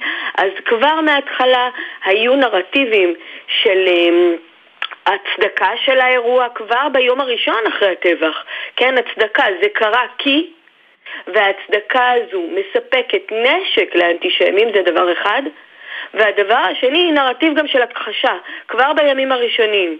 לא בדיוק היה בצורה כזו, העדויות לא היו, ואנחנו רואים שזה ממשיך, אבל הדברים האלה מלכתחילה היו קיימים ושימשו נשק בידי האנטישמים כבר מההתחלה. בהחלט. אה, אגב, אני רוצה לשאול אותך, אה, כשאת, אה, אני שוב חוזר אל מזכ"ל האו"ם, שהוא באמת, כמו שאמר ינקי, לא דוגמה מייצגת לדעות בארצות הברית, הוא אדם שנמצא במזכ"ל האו"ם, התפקיד שלו הוא כידוע אדם לא בדיוק חובב ישראל, אבל כשגלעד ארדן למשל עונד את הטלאי הצהוב, וכשבישראל אומרים, משווים את זה לשואה ומדברים על השואה בעוטף, את חושבת שזה תורם למאבק שלנו באנטישמים, או שזה אולי מוזיל קצת את זכרה של השואה? תראה, אני חושבת שההשוואה המלאה היא בעייתית לכל הפחות, ואני חושבת שבהחלט יש אה, אה, אסוציאציות שמקרבות אותנו לדברים שראינו בתקופת השואה, אבל צריך גם לזכור את המעמד של ארגונים בינלאומיים, שקודם כל באופן כללי אף פעם לא היה אוהד את ישראל, וצר לי מאוד שארגונים בינלאומיים מאוד מאוד מנותקים ממה שקורה בשטח, לא רק ממקום מושבם בארצות הברית של רובם, אלא גם ממה שקורה באירופה. אנחנו מדברים, יא, אה, אה, אפי, על מאות ואלפי אחוזים של עלייה בשיעור האירועים האנטישמיים. יהודים היום ברחבי העולם זה לא צחוק. אה, שגרת החיים שלהם מופרעת גם בבסיס של הפרט וגם בבסיס הקהילתי. אנחנו מדברים על מוסדות קהילתיים שלא פועלים אה, בשגרה, שמאובטחים מאוד. יש כאלה שנסגרים לגמרי, בתי ספר יהודים, יהודים בכל רחבי העולם הם הבטן הרכה של האירוע המאוד מאוד קשה שאנחנו עוברים פה, וזה מאוד מאוד מצער, אבל אני, אני מרגישה באמת שהציבור הישראלי פתאום נחשף לעומקה של תופעת האנטישמיות, כמו שלא נחשף אף פעם בעבר, ומראה שהקשר בין ישראל לתפוצות הוא כנראה הרבה יותר הדוק ממה שאנחנו נוטים לחשוב. אה, ינקי, כאשר אנחנו, אה, אתה יודע מה, את אותה שאלה, האם אתה חושב כמי שגר שם בארצות הברית ומכיר את כל היהדות על זרמיה השונים, אה, האם אתה חושב שהטלאי הצהוב של השגריר ארדן מוגזם, או שזו הדרך שבה אפשר להמחיש לאנשים מה שקרה פה? הדעה שלי הוא שזה מוגזם, אבל זה לא רק הדעה שלי. יש הרבה שאומרים ש... זה לא אותו דבר. עכשיו זה לא, אפילו שישראל ממודדת עם טרור אכזרי, זה עדיין לא um, השואה שהעם היו, ש, שהיה רצח עם ש, ש, שרצו להרוג את כל היהודים ולא היה מדינה אחת. uh, שלחם נגד אלו שרצו להרוג אותנו. אנחנו במצב אחר לגמרי, אבל, אבל עדיין צריכים להזהיר את העולם שזה לא רק מלחמה בין ישראל לחמאס, זה, זה גם מלחמה על, על הדרך שבו מתמודדים מדינות מערביות. ו, ו, ולכן, כיוון שאני גר בניו יורק, בניו יורק יש קהילה um, יהודית גדולה. זה לא אותו mm-hmm. דבר uh, כשהולכים לקמפוס, זה לא אותו דבר כשהולכים למקומות אחרים שאין בו הרבה יהודים. יהודי אמ, בוודאי יהודי חרדי שנראה אמ, אמ, עם, כיפה ודברים אחרים, בוודאי שאם מישהו רוצה לפגוע ביהודי מיד כשהוא רואה יהודי, בוודאי uh, שהוא יפגע בו. אז, אז, אז אני מסכים ש, שמקרי האנטישמיות היו לפני ויהיו אחרי, וזה לא רק בגלל מבצע כזה או, או, או um, הרוגים בעזה, כן. אבל עדיין האמוציונליות אה, מתגברות כשיש מבצע בעזה. כמובן. ואז שהרוחות יירגעו, אז בוודאי שאנחנו לא נראה את אותו מספרים כפי שרואים עכשיו. אנחנו מאוד מקווים, ובכל מקרה אין מה לעשות, לא כולם יאהבו אותנו, כמו שג'רי סיינפלד אמר לאימו, ואז היא אמרה לו, ג'רי, אל תגיד את זה. תודה רבה, ינקי קורנבלוך, עיתונאי, העיתון היהודי-אמריקני The Forward, אגב, לכל מי שרוצה, מומלץ מאוד לעקוב אחרי The Forward ולהירשם שם באתר של העיתון, וקרול נוריאל, מנכ"לית הליגה נגד השמצה, תודה רבה גם לך. מיד אחרי הפסקה של 30 שניות בלבד, אנחנו עם השעה השנייה של בוקר טוב ישראל. ראש הממשלה נתניהו מקבל אחריות באנגלית. מה משמעות התקיפות סביב בית החולים שיפא שעליהן מדווחים הפלסטינים? שוב אזעקות בעוטף, מיד מיד חוזרים.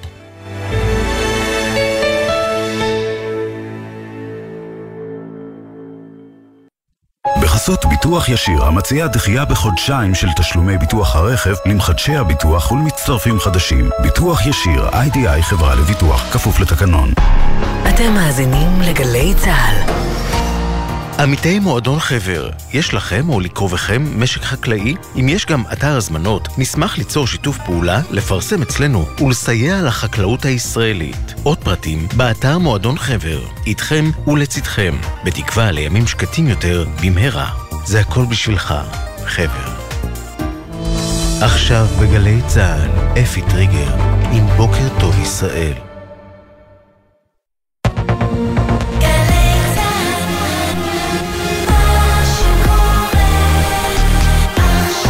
שבע בגלי צה"ל.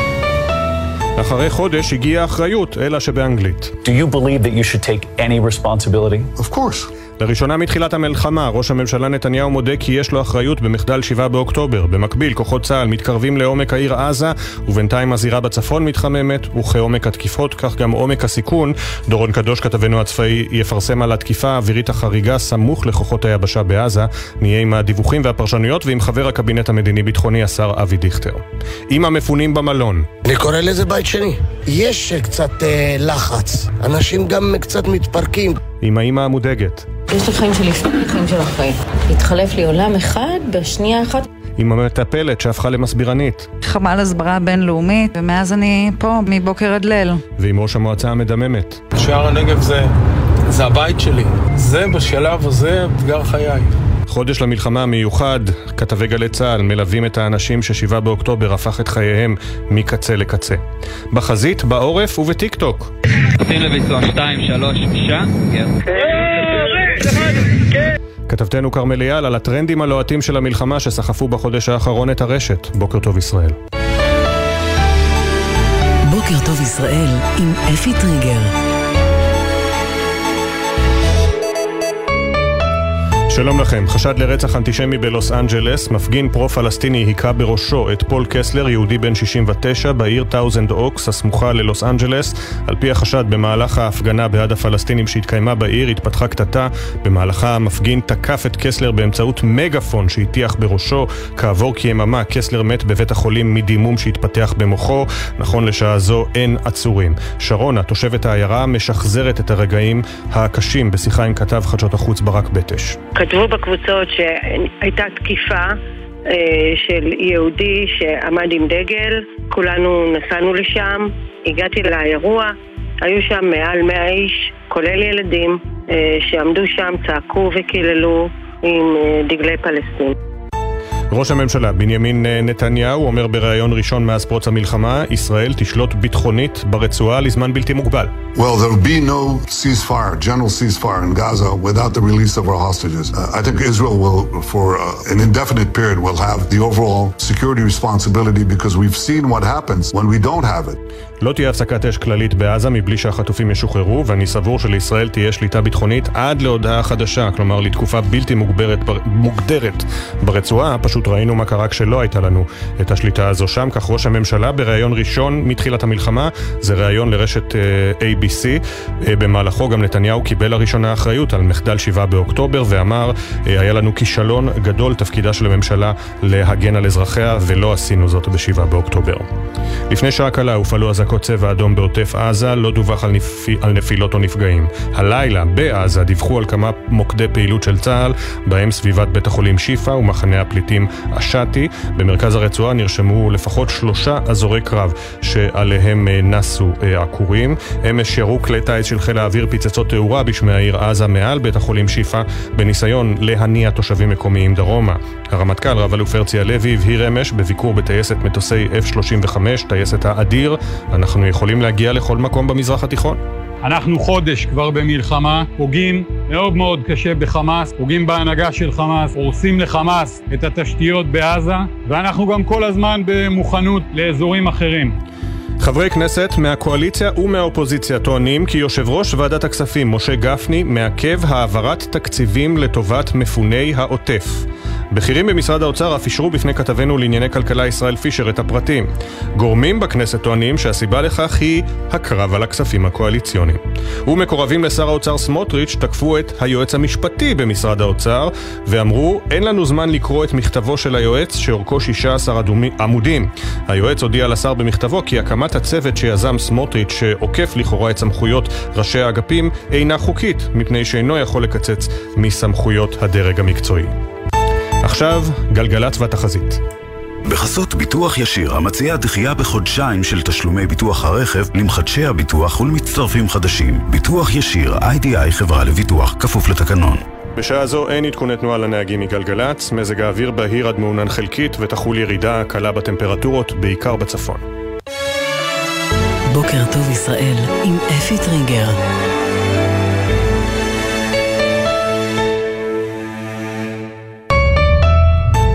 שבע אפס חמש, גלי צה"ל, שבעה בנובמבר 2023.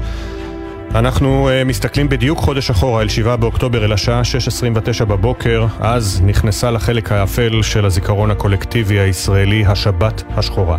חודש חלף, חודש שבו משפחות נקרעו מיקיריהן, מבתיהן, משגרת חייהן.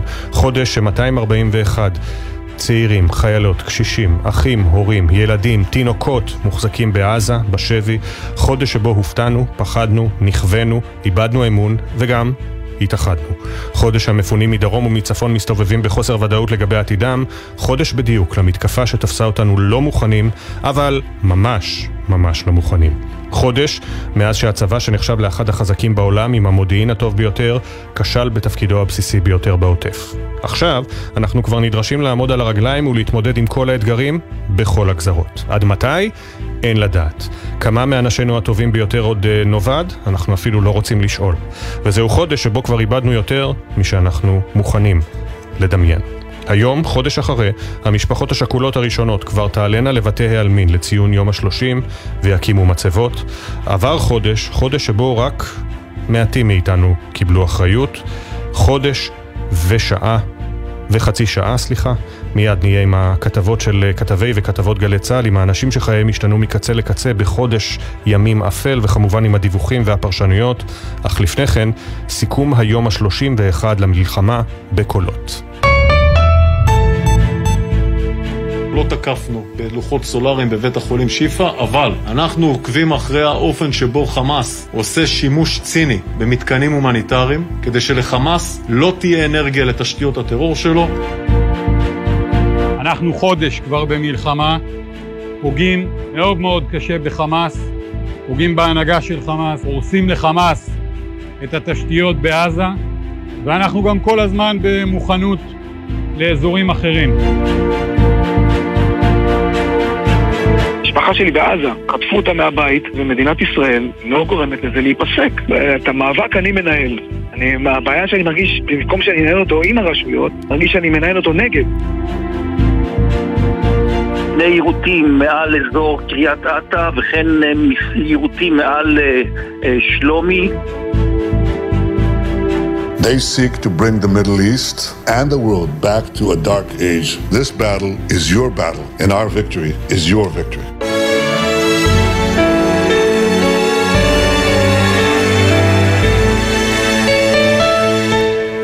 הלחימה בעזה מעמיקה והכוננות בגזרת הצפון בשיאה, בעולם כולו מבקשים לדעת מה המטרה שישראל מבקשת להשיג ומה יקרה בדרך. אה, מערך ההסברה של ישראל בעולם טעון שיפור זה לא סוד. הלילה ראש הממשלה בנימין נתניהו התראיין לחדשות רשת ABC אה, וגם סיפר שם על התוכנית הביטחונית של ישראל לרצועת עזה ליום שאחרי. אה, מה שמעניין אותנו הישראלים לא פחות ואולי אפילו יותר בציון חודש למלחמה, לראשונה ראש הממשלה בנימין נתניהו מקבל אחריות, אבל מדגיש שצריך לעסוק בזה אחרי המלחמה, מקבל אחריות אישית וגם אחריות בשם הממשלה, ובכלל צריך לומר שגם הרעיון הזה באנגלית הוא הרעיון הראשון אה, של ראש הממשלה מאז תחילת המלחמה, מאז 7 באוקטובר. יניר קוזין כתבנו המדיני, שלום. שלום, שלום אפי. כן, טוב, אנחנו לא צריכים להיות מופתעים שראש הממשלה בוחר להתראיין uh, בארצות הברית, הוא עשה את זה גם לפני המלחמה, הוא עושה את זה גם עכשיו, גם כשזה הרעיון הראשון. יש כמה דברים מעניינים שנתניהו אומר, שאמר גם לנו הכתבים הישראלים אך לפני יומיים, אבל uh, זה יצא כגורם מדיני. כבר נתניהו אומר את זה בקולו ממש. אז עוד מעט נדבר באמת על שאלת האחריות, אבל נקודה מעניינת שמטרידה הרבה מאוד ישראלים ולא מעט גם את אה, משפחות החטופים, זה כל מה שקשור להפוגה ההומניטרית, אה, אפי, ובנקודה הזאת אומר נתניהו לא תהיה הפסקת אש, אבל הוא כן מדבר במהלך הרעיון הזה על הפוגות טקטיות. מהן הפוגות טקטיות? הפסקה של שעה או שעתיים באש כדי להכניס ציוד הומניטרי, או כדי לאפשר לבני הערובה שלנו לצאת, כך אומר נתניהו במהלך הראיון. ונקודה נוספת שכאמור יצאה אך לפני יומיים כגורם מדיני אבל נשמט על ידי נתניהו, היום שאחרי צה"ל הוא הגורם הביטחוני שישאר ברצועת עזה. בואו נשמע את הדברים הנה. Well, there will be no ceasefire, general ceasefire in Gaza without the release of our hostages. Uh, I think Israel will, for uh, an indefinite period, will have the overall security responsibility because we've seen what happens when we don't have it. כן, אז אומר נתניהו, לא תהיה הפסקת אש כללית בעזה מבלי שהחטופים ישוחררו, זאת העמדה הישראלית המוכרת לנו, ואז הוא מוסיף, אני סבור שלישראל תהיה שליטה ביטחונית עד להודעה חדשה לתקופה בלתי מוגדרת ברצועה, ברצועת עזה. ראינו מה קרה כשלא הייתה לנו את השליטה הזאת שם, כלומר, ישראל צריכה להיערך ולהתכונן לכך שצה"ל יהיה תקופה ארוכה ברצועת עזה. ולשאלת האחריות, נתניהו נשאל על ידי המראיין, אולי חשב שזה לא יקרה אם זה יהיה בתקשורת האמריקנית, ושמה הוא נשאל האם יש לך אחריות, והוא אמר כמובן זו לא שאלה, נטפל בזה אחרי המלחמה. שואל אותו המראיין, איך קרה שפספסתם את כל ההתראות המודיעיניות? זה מה שנתניהו אמר, הנה. Do you believe that you should take any responsibility? Of course. That's not a question. It's going to be resolved after the war. We now know the Hamas attack uh, had been planned for months. How did your government miss this? It's a very good question because the first task of government is to protect the people, and clearly we didn't live up to that. Uh, we had a big, big setback. כן, אז כאמור נתניהו אומר בעניין האחריות, זו לא שאלה שיש לו אחריות, נטפל בזה אחרי המלחמה, ולשאלה איך הממשלה שלו פספסה את ההתראות, הוא אומר, זו שאלה טובה, תפקידה של ממשלה להגן על האזרחים שלה, ואנחנו בבירור לא הצלחנו לעשות את זה. בהחלט תבוסה גדולה, כך ראש הממשלה נתניהו הלילה, בריאיון לרשת ABC, אנחנו נמתין גם כשיגיעו הרעיונות כאן לישראל.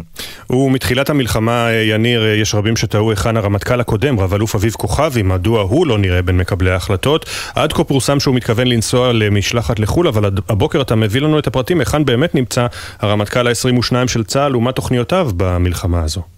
נכון, בעצם אה, הרמטכ"ל אביב כוכבי, וכמו שאמרת, יש טענו ותהו היכן הוא נמצא, למה הוא לא אה, משתתף פעיל בתכנון המלחמה, אז קודם כל יש גורמים שאומרים שהוא מייעץ להם בצורה כזו או אחרת, אבל אה, רב אלוף אה, לשעבר אביב כוכבי יוצא למסע הסברה, כך זה נראה, כאשר בעצם הגיע לידי, לידינו אה, הודעה על כך שהוא צפוי לדבר בבית ספר יהודי בצפון לונדון, JFC, JFS הוא נקרא, שם מזמינים את התלמידים ללמוד היטב על המלחמה, כי בימים הקרובים צפוי הרמטכ"ל לשעבר אביב כוכבי לדבר בפניהם ולהסביר להם את מה שקורה. תראה, יש מי שטוענים שיכול להיות שהרמטכ"ל לשעבר צריך להיות יותר שותף, פחות בעניין ההסברתי. כוכבי בשלב הזה, שהוא אחד האנשים שמכירים את הצבא בצורה הטובה ביותר, היה אך לא מזמן הרמטכ"ל, בשלב הזה מחליט לצאת לאיזשהו מסע כזה, מסע הסברתי, כנראה גם מעבר לכך, כן. ובין היתר צפוי לדבר באותו תיכון בצפון לונדון. אוקיי, תודה, יניר. תודה. וחודש אה, למלחמה, ואנחנו מדברים אה, כבר ימים ארוכים על העלייה באירועים האנטישמיים. הלילה אה, זה הופך לחשד לרצח על רקע אנטישמי. פול קסלר, יהודי בן 69, מעיר ליד לוס אנג'לס, מת מפצעיו אחרי שהוכה בראשו על ידי מפגין, פרו-פלסטיני. פול נשא דגל ישראלי עמו כשהוכה. ברק בטש, מה הפרטים? כן, שוב שלום אפי, אז אה, באמת ההפגנות הפרו-פלסטיניות לצערנו עולות שלב באלימות. פול קסלר, יהודי בן 69, הותקף בראשו באמצעות מגפון במהלך הפגנה פרו-פלסטינית ב-Thousand Oaks, זו עיר uh, סמוכה ללוס אנג'לס בקליפורניה. האירוע קרה ביום ראשון בצהריים, שעון לוס אנג'לס, אתמול נקבע מותו. Uh, אנחנו שוחחנו עם שרונה שמתגוררת באזור והיא סיפרה לנו על מה שראתה כשהגיעה לזירה. כתבו בקבוצות שהייתה תקיפה של יהודי שעמד עם דגל, כולנו נסענו לשם, הגעתי לאירוע, היו שם מעל מאה איש, כולל ילדים, אה, שעמדו שם, צעקו וקיללו עם אה, דגלי פלסטין. כן, אה, כמו שאמרת אפי, מזה חודש המחאות נגד ישראל רק מתרחבות בעולם והמתח ברחובות מורגש. היהודים שהרגישו די בטוחים דווקא באזור הזה של ארצות הברית, הם חוששים, חוששים שיתקפו אותם, חוששים מהמחאות. שרונה מספרת לבוקר טוב ישראל על תחושת הפחד ועל ההחלטה הקשה שקיבלה, שאני שמעתי את זה והזדעזעתי, להוריד את דגל ישראל מביתה. Uh, התחושות הן תחושות של פחד, אנחנו מנסים להגן על הילדים שלנו שלא מודעים למה שעובר. אבל uh, אנחנו בתוכנו, uh, כל תזוזה וכל... הורדתי את דגל ישראל מהבית מחשש של פחד. המחאות מגיעות לשלב חדש, אלים ומסוכן, והיהודים והישראלים בעולם חוששים מהמקרה הבא שיבוא, ואנחנו נקווה שלא יבוא. בהחלט, ואנחנו כמובן גם יכולים להבין אותה אם היא חשה סכנה, אה, ואני בטוח שהיא עשתה את הורדת הדגל בלב כבד. אה, רצח על רקע אנטישמי, צריך לומר חשד, אבל זה די ברור. תודה ברק בטש, כתב אה, חדשות החוץ. ואנחנו חוזרים אלינו, חודש למלחמה הכואבת שידענו זה שנים, ומה השגנו עד כה מבחינה צבאית? כיתור העיר עזה נראה קרוב מתמיד, כוחות צה"ל נמצאים בעומק הרצועה ומנסים לתאר אותה משלטון חמאס. בגזרת הצפון הכוננות מוגברת, ואיתה גם גוברים המטחים מלבנון. אמש אפילו הקריות אה, נכנסו למפת האזעקות והעירותים.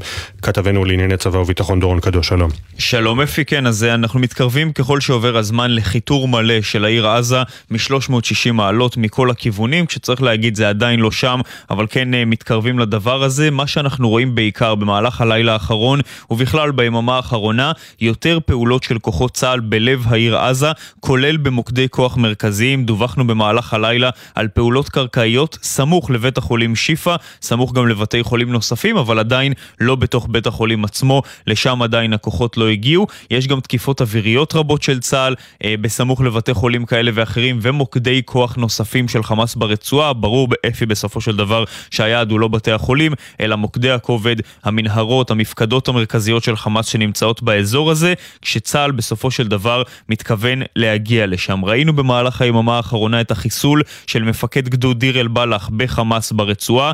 ההערכה היא שככל שצה"ל יפעל יותר בלב העיר עזה, יפעיל יותר לחץ על המוקדים שם, יהיה אפשר לייצר יותר מודיעין, להגדיל את ההישג ולהגיע גם לגורמים בכירים יותר בחמאס. בנוגע לזירה הצפונית, ראינו אתמול ירי הכי נרחב שראינו מתחילת המלחמה לעבר אזור הצפון, גם מבחינת היקפי הירי, 30 שיגורים, וגם מבחינת טווח הירי, הגיע עד הקריות, זה הכי רחוק שראינו מלבנון.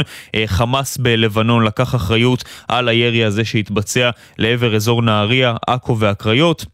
שכן נגיד שצה"ל בתגובה תקף גם מטרות של חיזבאללה בדרום לבנון, בין היתר מחסן אמצעי לחימה, עמדות שיגור, תשתיות טרור, כי צה"ל רואה בחיזבאללה כאחראי לכל מה שקורה בדרום לבנון. ואתה מפרסם הבוקר דורון על תקיפה חריגה למדי של חיל האוויר בשטח רצועת עזה, במרחק קצר מאוד מכוחותינו, האירוע הסתיים ללא נפגעים. נכון, מדובר על תקיפה חריגה ומסוכנת למדי שביצע מטוס קרב של חיל האוויר, שהטיל פצצה במרחק קרוב מאוד מכוחותינו. האירוע הזה קרה שלשום, כשחוליה גדולה גדולה של מחבלים, בין עשרה ל-20 על פי הערכות, זוהתה בתוך מבנה כשהיא נערכת לתקוף את כוחותינו ומכינה שם מערב. בחיל האוויר הבינו שהם מוכרחים לתקוף את החוליה תוך זמן קצר, פרק הזמן שעמד לרשותם דקות ספורות, אבל כוח של חיילי חי"ר היה במרחק של 130 מטר בלבד מאותו מבנה, ורק כדי להבין איפה תקיפות של מטוסי קרב סמוך לכוחותינו, מבצעים ממרחק של כמה מאות מטרים רבות לפחות. ההחלטה שהתקבלה בזמן אמת היא להכניס את כל הלוחמים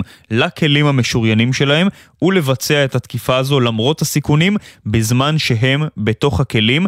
בתא התקיפה החליטו שצריך ליצור קשר עם מפקד חיל האוויר האלוף תומר בר כדי שהוא יאשר באופן אישי את ההחלטה הקשה והמורכבת אה, לבצע את הפעולה הזו.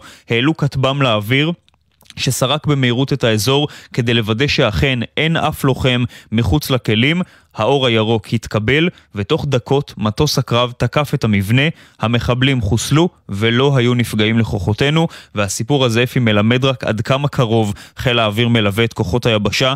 אלו החלטות קשות ומורכבות נדרש לקבל תוך דקות ספורות. האתגר הזה רק ילך ויגדל ככל שהכוחות יפעלו יותר בתוך שטח העיר עזה עצמה, בתוך השטח הבנוי, אבל בינתיים צריך להגיד, התיאום ושיתוף הפעולה בין כוחות האוויר והיבשה זוכים ללא מעט שבחים. תודה, דורון. תודה. שבע ושמונה עשרה דקות לאחר החליטת הקבינט המדיני-ביטחוני להעביר את כספי המיסים לרשות הפלסטינית בקיזוז הסכום שהם מעבירים לעזה, ברשות הודיעו אתמול, אם כך, לא רוצים לקבל את הכסף. זה רק קצה הקרחון במשבר שמאיים על הרשות בשל המלחמה בעזה.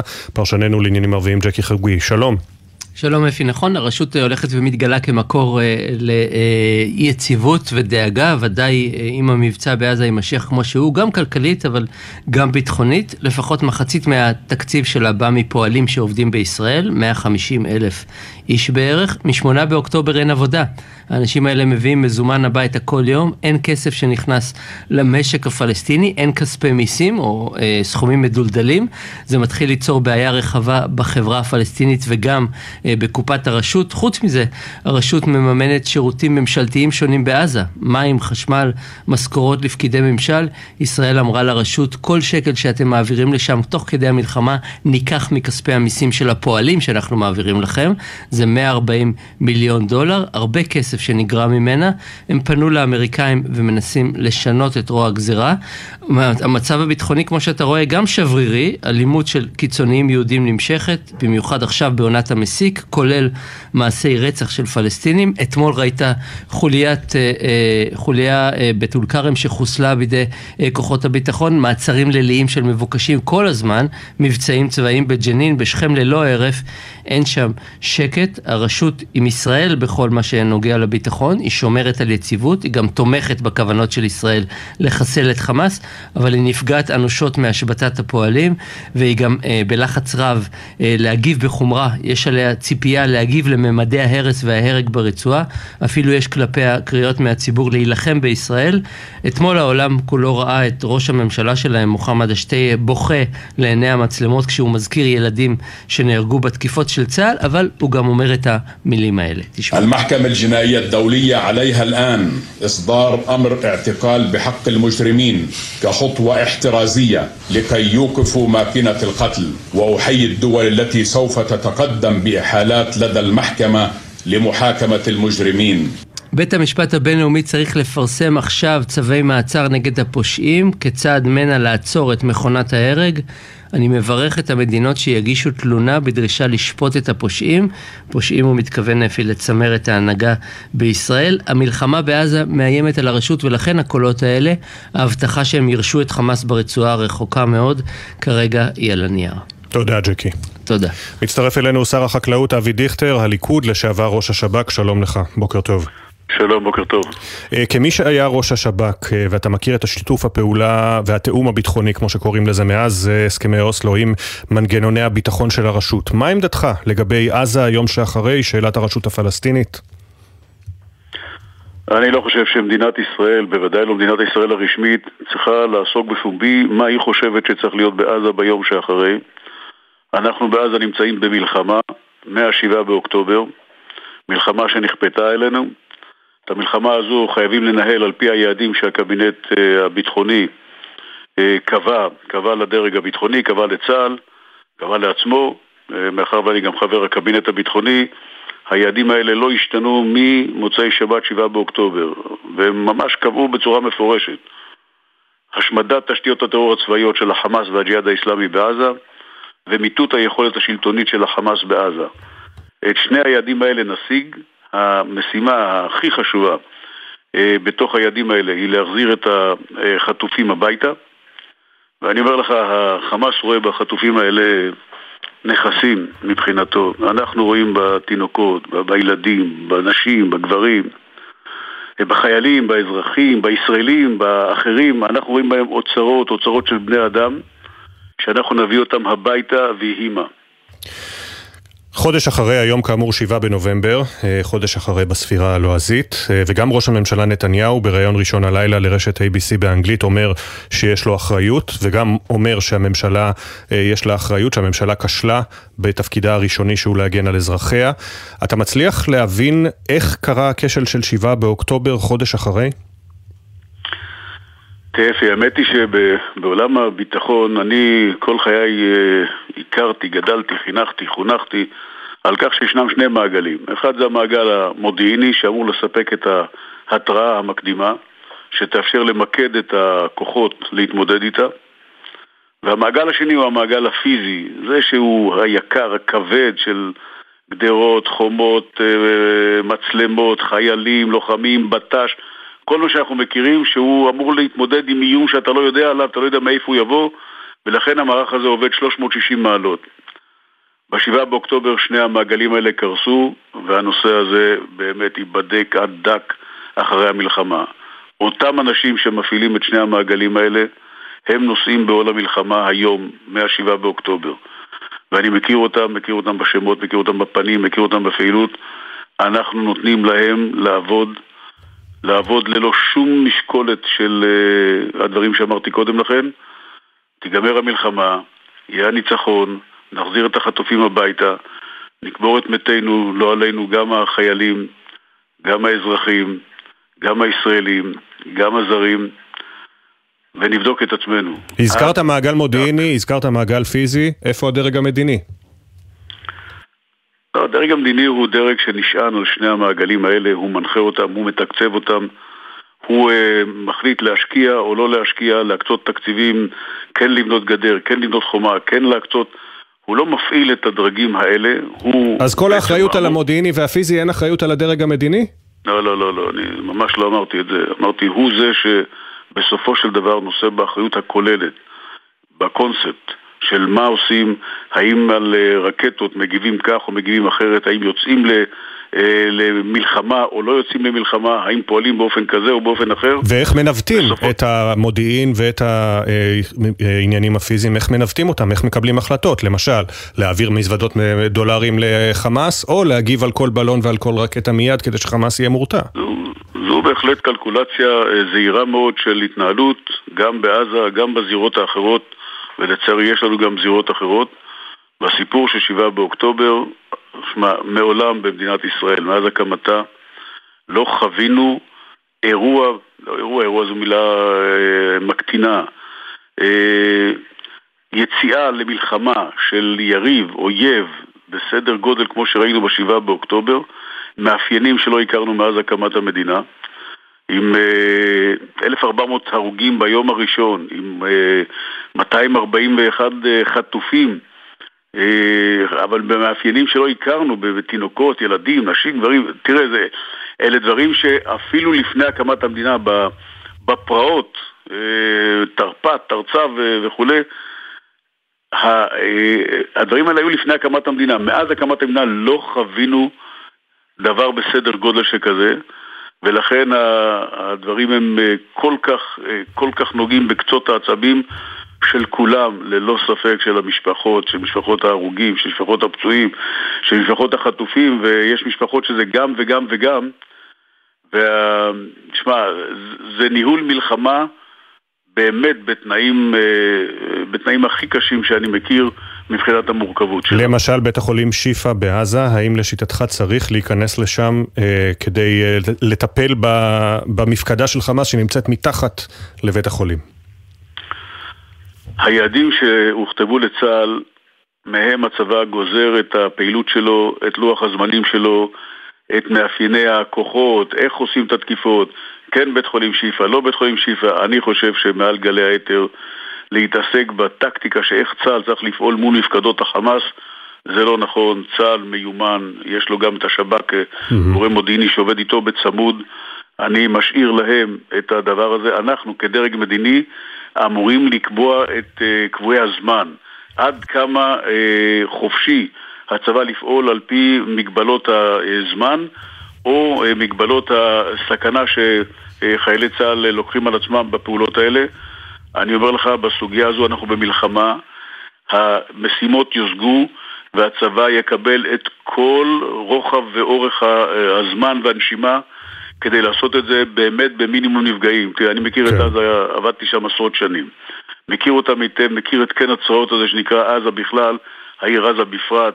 הצבא היום נמצא בעוטפת עזה, אבל יש עוד שכונות רבות מאוד, צפופות מאוד, מחנות פליטים.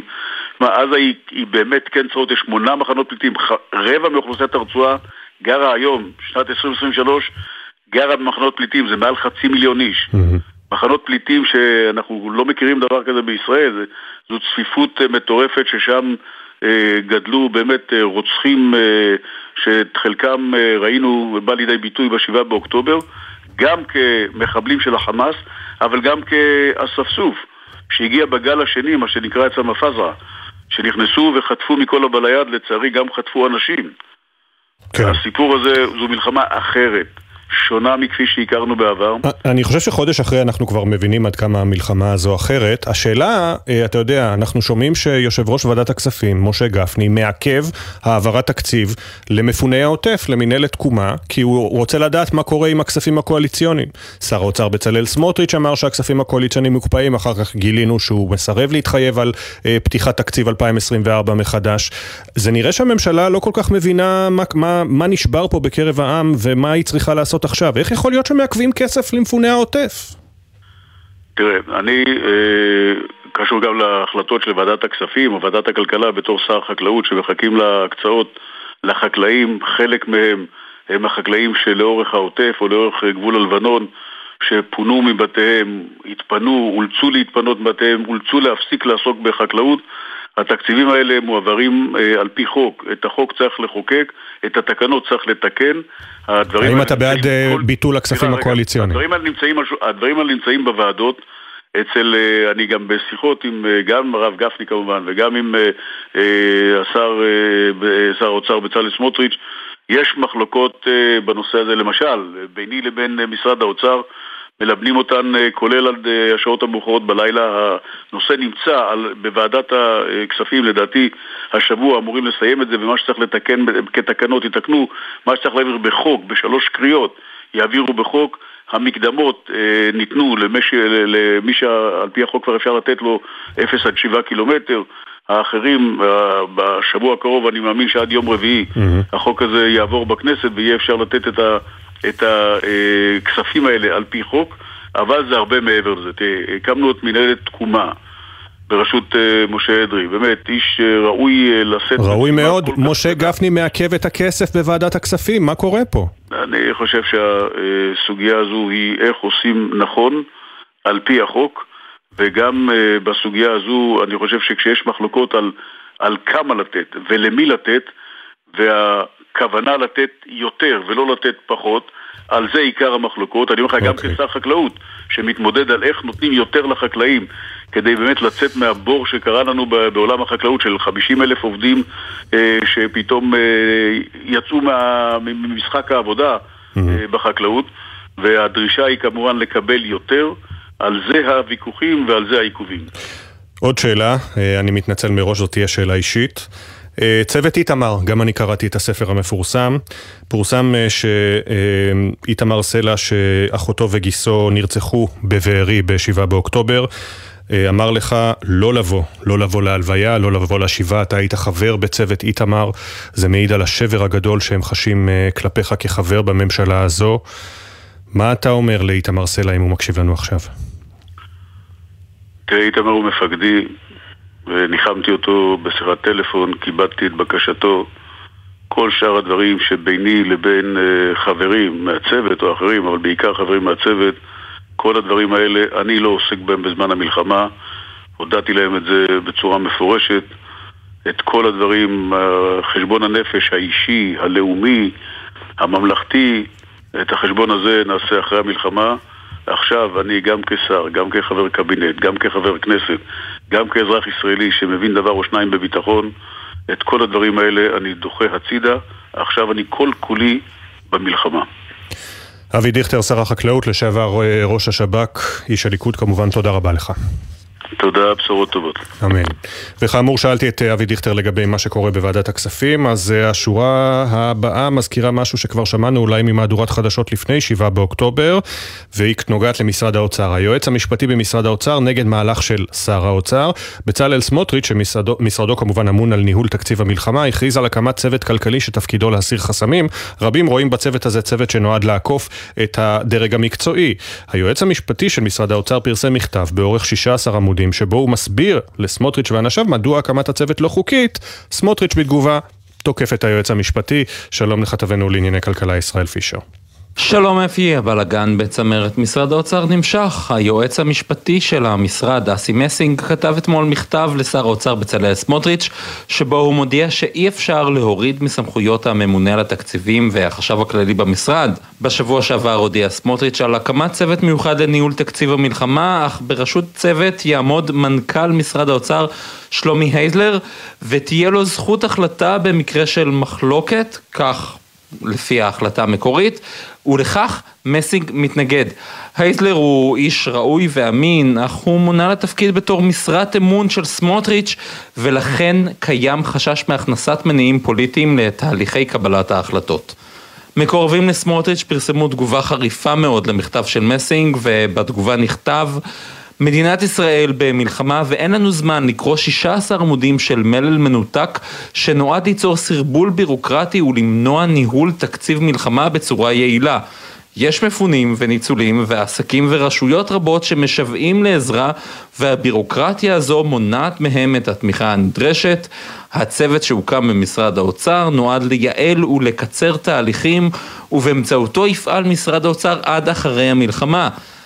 שר האוצר לא מתכוון לתת לאף אחד לפגוע בציבור ולמנוע ממנו לקבל את המענה שלו הוא זקוק בשעת המלחמה, זו לשון התגובה. אבל צריך להגיד שיש גם עיכובים אחרים בכל מה שקשור לסיוע הכלכלי לעסקים במדינה. כן, כי יש גם השגות ישראל לגבי העברת תקציבים לעשרות אלפי התושבים שפונו מהעוטף. נכון מאוד, אתמול התראיינה חברת הכנסת אורית פרקש הכהן בתוכנית תחזית הכלכלית בגלי צה"ל וטענה כי יושב ראש ועדת הכספים גפני מעכב דיונים בהעברות תקציביות לטובת מפוני עוטף עזה, מדובר במאות מיליוני שקלים. פרקש הכהן אמרה שהיא לא יודעת מה גורם לעיכובים, אבל לפי מידע שהגיע אלינו מדובר בעיקר בהחלטות תקציביות על הכספים הקואליציוניים. גורמים באוצר אישרו את הפרטים. היום יובא לאישור ועדת הכספים מתווה הפיצויים הכולל לעסקים בישראל והוא יעלה להצבעה בקריאה שנייה ושלישית בכנסת אבל גם עכשיו הבלבול אצל מי שאמור לקבל את הפיצויים גדול מאוד ועדיין אין ודאות לגבי היקף הפיצויים והיכולת לקבל אותם. תודה, ישראל. לא יאומן, פשוט לא יאומן. כשתשומת הלב הציבורית ממוקדת ברצועת עזה ובהתחממות בגזרת הצפון, מתחת לפני השטח יש הסלמה גם בגזרת יהודה ושומרון. שלושה מטעני חבלה מאולתרים הושלכו תוך שבועיים לעבר בסיס צה"ל, בסיס מפקדת אוגדת איו"ש שבבנימין ליד רמאללה. את האירועים הללו כתבנו ביהודה ושומרון הוד בראל, אתה מפרסם הבוקר לראשונה, והם הסתיימו במזל ללא נפגעים. שלום הוד. בוקר טוב אפי, שלושה מטעני חבלה מאולתרים נזרקו בשבועיים האחרונים לתוך שטח בסיס מפקדת אוגדת איו"ש, כאשר הפעם האחרונה רק שלשום בערב. בשלושת המקרים מטעני החבלה המאולתרים התפוצצו בתוך שטח הבסיס והסתיימו ללא נפגעים, ואף באחד מהמקרים כוחות צה"ל השיבו באש. אוגדת איו"ש היא אוגדה מרחבית בפיקוד המרכז של צה"ל. היא אחראית בין היתר על שמירת היציבות הביטחונית, אבטחת צירי התנועה ושמירה והגנה על האזרחים בשטחי יהודה ושומרון. בסיס המפקדה נמצא בבנימין, סמוך ליישוב בית אל ובסמוך לרמאללה. בכל המקרים מטעני החבלה המאולתרים נזרקו בשעת ערב יחסית מאוחרת ולאזור צדדי בבסיס, דבר שגרם לכך שלא היו נפגעים באף אירוע. תודה, הוד. עכשיו אה, כמעט 7.37 הכותרות. חודש למלחמת חרבות ברזל, לראשונה ראש הממשלה בנימין נתניהו מקבל אחריות עליו ועל ממשלתו בריאיון באנגלית לרשת ABC. Do you believe that you should take any responsibility? Of course, that's not a question. It's got to be resolved after the war. We now know the Hamas attack uh, had been planned for months. How did your government miss this? It's a very good question because the first task of government is to protect the people, and clearly we didn't live up to that. Uh, we had a big, big setback. המראיין דיוויד מיור שואל האם אתה חושב שאתה צריך לקבל אחריות כלשהי? נתניהו עונה כמובן, זו בכלל לא שאלה, אבל נטפל בזה אחרי המלחמה. מיור מוסיף, אנחנו יודעים שמתקפת חמאס תוכננה במשך חודשים, איך ממשלתכם פספסה את זה? וראש הממשלה בנימין נתניהו עונה, זו שאלה טובה. המשימה הראשונה של ממשלה היא להגן על אזרחיה, אנחנו בבירור לא הצלחנו לעשות את זה, אכן היה פה כשל גדול. כך ראש הממשלה בריאיון ראשון מתחילת המלחמה. ל-ABC. שר החקלאות וראש השב"כ לשעבר אבי דיכטר מהליכוד אומר בבוקר טוב ישראל, שני מעגלי ההגנה קרסו ב-7 באוקטובר. ישנם שני מעגלים. אחד זה המעגל המודיעיני שאמור לספק את ההתראה המקדימה, והמעגל השני הוא המעגל הפיזי. כל מה שאנחנו מכירים שהוא אמור להתמודד עם איום שאתה לא יודע עליו, אתה לא יודע מאיפה הוא יבוא. ב-7 באוקטובר שני המעגלים האלה קרסו, והנושא הזה באמת ייבדק עד דק אחרי המלחמה. חשד לרצח אנטישמי בלוס אנג'לס, מפגין פרו-פלסטיני היכה בראשו את פול קסלר, יהודי בן 69, בעיר טאוזנד אוקס, הסמוכה ללוס אנג'לס, במהלך הפגנה בעד פלסטינים שהתקיימה שם. קסלר פונה לבית חולים עם פציעה קשה בראשו, וכעבור כיממה מת מדימום במוחו. עד לשעה זו לא נמסר על עצורים. שרונה, תושבת טאוזנד אוקס, סיפרה לכתבנו ברק בטש על שאירע. כתבו בקבוצות שהייתה תקיפה של יהודי שעמד עם דגל, כולנו נסענו לשם, הגעתי לאירוע, היו שם מעל 100 איש, כולל ילדים, שעמדו שם, צעקו וקיללו עם דגלי פלסטין. אין עדכוני תנועה לנהגים בשעה זו מאולפן גלגלצ, מזג האוויר בעיר עד מעונן חלקית עם ירידה קלה בטמפרטורות, בעיקר בצפון. באזורים שונים בארץ שורר ערפל, אנא סעו לאט ושמרו מרחק. יוצאים להפסקה קצרה של שתי דקות ואחריה כתבינו מסכמים חודש למלחמה. כבר חוזרים.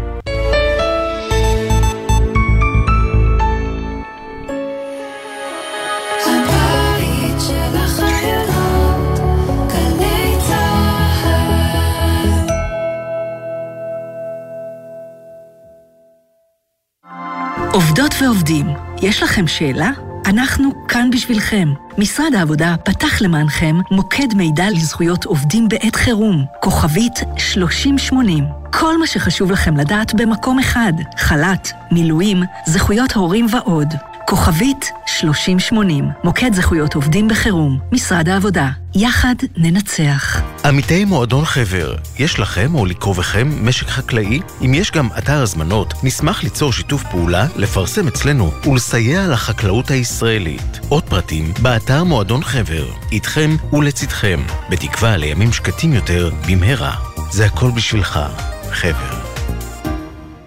במטרה לחזק את הביטחון האישי של האזרחים, המשרד לביטחון לאומי ומשטרת ישראל ממשיכים להקים ברחבי הארץ מאות כיתות כוננות משטרתיות, מצוידות באלפי כלי נשק. בואו להתנדב למשטרה ולשמור על הבית של כולנו. להצטרפות לכיתת הכוננות במקום מגוריכם, פנו לאתר גיוס המתנדבים של משטרת ישראל, או חייגו 076-811-5211. ישראל מתחמשת, שומרים על הבית. את הליך הגיוס מנהלת משטרת ישראל בהתאם לתנאי הסף שנקבעו. מגיש, המשרד לביטחון לאומי. אנשי חינוך, הילדים זקוקים לכם. אם אתם אנשי חינוך פעילים, בגמלאות או בשבתון, זה הזמן להיות שם בשביל הילדים ובני הנוער המפונים מביתם. הם זקוקים לכם. משרד החינוך קורא לכם להתגייס לעבודה במרכזי החינוך היהודיים שהקמנו בים המלח ובאילת, למען שגרתם וחוסנם הנפשי של תלמידי ישראל. העבודה בשכר מלא למשך חודשיים עם אפשרות להערכה. תגמול נוסף לאנשי חינוך שיעבדו בים המלח ובאילת. עדיפות לבעלי תואר ראשון ותעודת הוראה. לפרטים התקשרו כוכבית 6552, שלוחה 8, או חפשו ברשת שער להוראה. מוקד החירום של ההסתדרות פתוח לכלל הציבור, ונציגי המוקד מחכים לכם על הקו כדי לסייע לכם. אם פוניתם מביתכם, אם אתם זקוקים לסיוע נפשי, ובכל שאלה על זכויות עובדים בזמן מלחמה, המוקד עומד לרשותכם. לפרטים, התקשרו אלינו, כוכבית 2383, ההסתדרות, הבית של העובדות והעובדים בישראל. עכשיו בגלי צה"ל, אפי טריגר, עם בוקר טוב ישראל.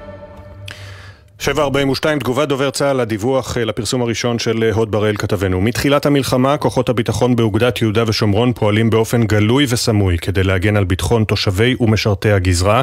בעשרות מבצעים התקפיים ברחבי הגזרה חוסלו עשרות מחבלים, הוחרמו אמצעי לחימה, נתקפו מחבלים על ידי כלי טיס והושמדו תשתיות טרור כדי לסכל פיגועים.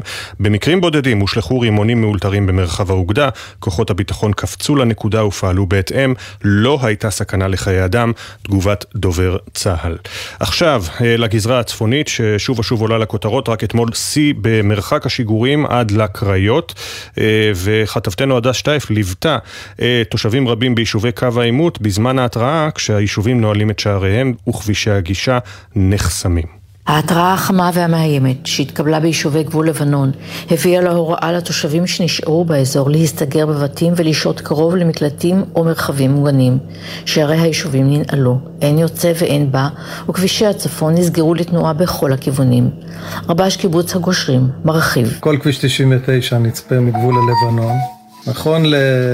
לפני כמה זוהר? חצי שעה, שעה, קיבלנו הוראה לא רק אה, עד היום זה היה רק רכבים צבאיים, כל הרכבים האזרחיים, אף אחד לא יכול לנוע על כביש 99. כי יש חשש כנראה שהולכים אה, לפגוע ברכב כזה או אחר. מעיין הגיעה למספר שעות לביתה ולא יכלה לצאת. לדבריה, התראה כזאת היא משהו אחר. יש לנו את החודשיים האחרונים שאנחנו מסתכלים אחורה, היו פה התראות למלחמה, אה, התראות שתהיה כניסה, זאת אומרת שכל הזמן הלחץ הזה שמה שהיה בדרום היה אמור להיות בצפון. מעיין מתרעמת, דווקא בשעה זאת פועלים ערבים נכנסים לעבוד בבנייה. תשמעי את המשאיות שעובדות פה, הם, הם אה, נכנסו אחרי שבע וחצי שאמרו לנו איזה.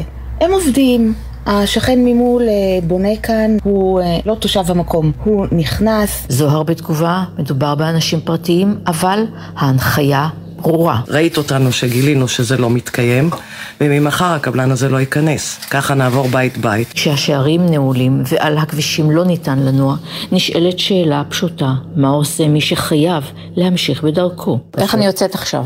את יוצאת uh, בדרך חקלאית דרומה, זה הדרך היחידה שאפשר לצאת מהקיבוץ, וגם היא מסובכת. אה, גם. יכולה לעשות קייקים. כן. זה אין בעיה. את יכולה לעלות על קייק, ואז את יוצאת בשדה נחמיה, יחכו לך שם. לבסוף, בדרך לא דרך, בשבילים נחבאים בין צמחייה אבותה, הדרך היחידה, חוץ מהקייקים לכאורה, לצאת מהיישוב ולהמשיך הלאה. יותר מ-750 שעות ש-241 חטופים נמצאים בשבי חמאס, ואיתן במרחק מה אלפי בני משפחות שכבר חודש שלם לא עצמו עין מרוב דאגה. מירב לשם גונן היא אחת מהן, למירב חמישה ילדים, לארבעה מהם היא יכולה לומר היום בוקר טוב ועד כמה היא אוהבת אותם, לאחת לא. על ארבעה מהם היא יכולה להגן, לרוץ עליהם אם יזדקקו לעזרתה, אבל לרומי לא. מאז שרומי נחטפה לעזה, מירב עושה הכל כדי שלא ישכחו אותה, גל ג'רסי ליווה אותה.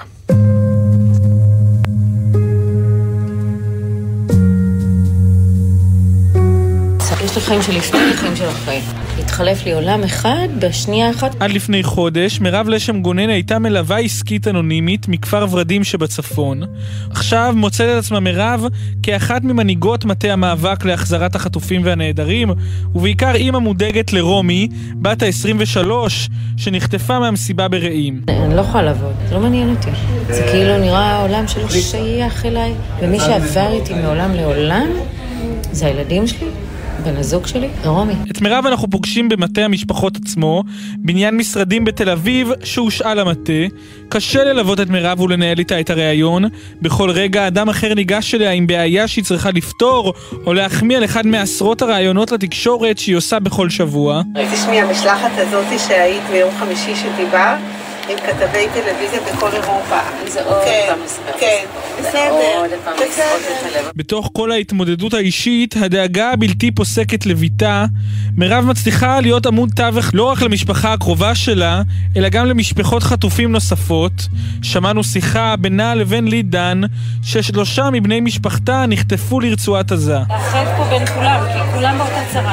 מסכימה איתך שכולם מפסידים, אני פשוט אומרת, ללחוץ חזק על... בטח. ברור, אנחנו צריכים את דעת הקהל הבינלאומית איתנו. שזה מאוד טמון אה, מאוד באופי שלי, שכשלמישהו אחר קשה, אני בשנייה אחת יוצאת שם בעיטוף. להישבר? ברור שכן.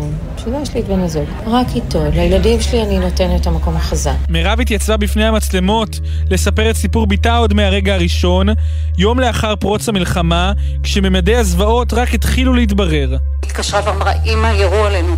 אמא, כולם פה פצועים, אני לא יודעת מה לעשות. הסיוט הזה של הורה, ושומע את הילד שלו בטלפון, אומר, אמא, בואי לעזור לי. ואנחנו לא יכולים לעשות כלום. בת שלי הגדולה אמרה, אמא תראי, בתוך הקבוצה אמרו שיש מסיבת עיתונאים, זה נראה לי שממש חשוב שנגיע לשם, שנהיה ולפחות נחזק את יתר המשפחות. אמרתי, עזבי אותי באמא שלכם, לא הולכת לשום סיבה, יש לי את העצב הפרטי שלי, את הכאב הפרטי שלי, ואז שלומי רוצה לספר את הסיפור. בוא, סיפור קורע לב, הייתי צריכה להוציא אותו. יום לאחר מסיבת העיתונאים היא הוזמנה על ידי דודי זלמנוביץ' ורונן צור לפגישה, שבדיעבד הפכה להיות זאת שמייסדת את מטה משפחות החטופים והנעדרים. כולם הסתכלו עליי כאילו, אוקיי, עוד אימא שעכשיו אה, תישבר לנו, תתרסק, אף אחד לא יתייחס אליי. הם לא נתנו לי לדבר בכלל. אה, אבל עכשיו גם, גם שאנחנו כולנו מבינים מה, מה כל אחד יכול לתרום, זה אחר לגמרי. לא יצאתי מהמטה מאותו רגע. בשבוע האחרון מירב מחלקת את זמנה בין שני מקומות, משרדי המטה לבין רחבת מוזיאון תל אביב, או בשמה בחודש האחרון, כיכר החטופים. כחלק מהגברת הלחץ על הממשלה, חלק מבני משפחות החטופים, ביניהם גם מירב, התחילו לישון בכיכר. אנחנו מתכוונים לא לחזור הביתה עד שהם לא יחזרו הביתה. אה, ואנחנו מזמינים את כולם ללון איתנו פה. כל משפחתה של מירב מגיעה לכיכר שהפכה לסלון המשפחה. שמענו את מירב מנסה לשכנע את אמה בת ה-87 להישאר לישון בבית ולנוח קצת. אז אם בא לך לבוא לשבת איתנו, בואי שבי איתנו. אבל את לא יכולה להישאר לישון בכיכר, זה ממש לא מתאים. זה לישון על מזרנים דקים, על הרצפה. בחלוף הזמן בו משפחות החטופים לא קיבלו הרבה תשובות ממנהיגי המדינה, מטה המשפחות מחריף את מאבקו, אך עדיין מסרב לקרוא לאירועיו הפגנות, ובעוד אנשיו מציבים דרישות מהממשלה, הם נמנעים מהעברת ביקורת ישירה על ראש הממשלה. או שהמטרה היא הפלת הממשלה, או שהמטרה היא החזרת החשופים. אי אפשר לעשות את שתי המטרות ביחד. ואם מישהו מנסה ללכת על שתי המטרות ביחד, הוא בעצם חוטא לאחת מהן, כן. ואני פה כדי לדאוג שהוא לא יחטא למטרה הלא נכונה. את הזעם והאכזבה מכישלון כוחות הביטחון מירב מבינה, אבל מנסה להזכיר שמדובר באנשים. אפשר להיכנס בממסד, אבל הממסד מורכב במקרה הספציפי הזה בטח מאנשים. אני הייתי מסרוע מצפון כאימא, על איך אני לא שמרתי על הבת שלי. עכשיו, אני רק חושבת על הצבא. ואנשים עשו טעות ויש על הידיים שלהם חיים של מלא אנשים. היו עוד הרבה נושאים לדבר עליהם עם מירב, אבל היא כבר הייתה צריכה לרוץ למשבר הבא. בסיום הריאיון איתה ניסינו לטעות לגבי עתיד המאבק. ביום שלישי באותו שבוע אה, הלכנו לאסוף את הדברים מהסבלט שרומי הייתה. כשהיינו בתוך החדר שלה, אמרתי לאסף, תחזור הביתה ביום רביעי או חמישי, מה היא תרצה? היא לא תרצה לחזור הביתה, היא תרצה לבוא אליי קודם, להתחבא קצת אצל אימא, להירגע רגע. אספנו את כל הדברים באותו יום, וכולם מונחים אצלי בבית. היא לא חזרה באותו שבוע. חולמים בלילה על הרגע שזה יקרה? אני לא חולמת בלילה. על כלום. מתעוררת מתישהו, הבוקר זה היה בשש, אין חלומות באמצע, אני מתעוררת ומגלה את המציאות. יש שברון כל בוקר. אז אוספים וממשיכים עליה. מירב לשם גונן. אנה פינס כתבתנו סיירה בהריסות כפר עזה עם יוסי קרן, שב-7 באוקטובר הפך להיות ראש מועצת אה, שער הנגב, כיוון שחברו הטוב, אופיר ליבשטיין, נרצח. נזהיר מראש, בכתבה יש אה, קולות אה, נפילות ואזעקות מוקלטות מראש כמובן.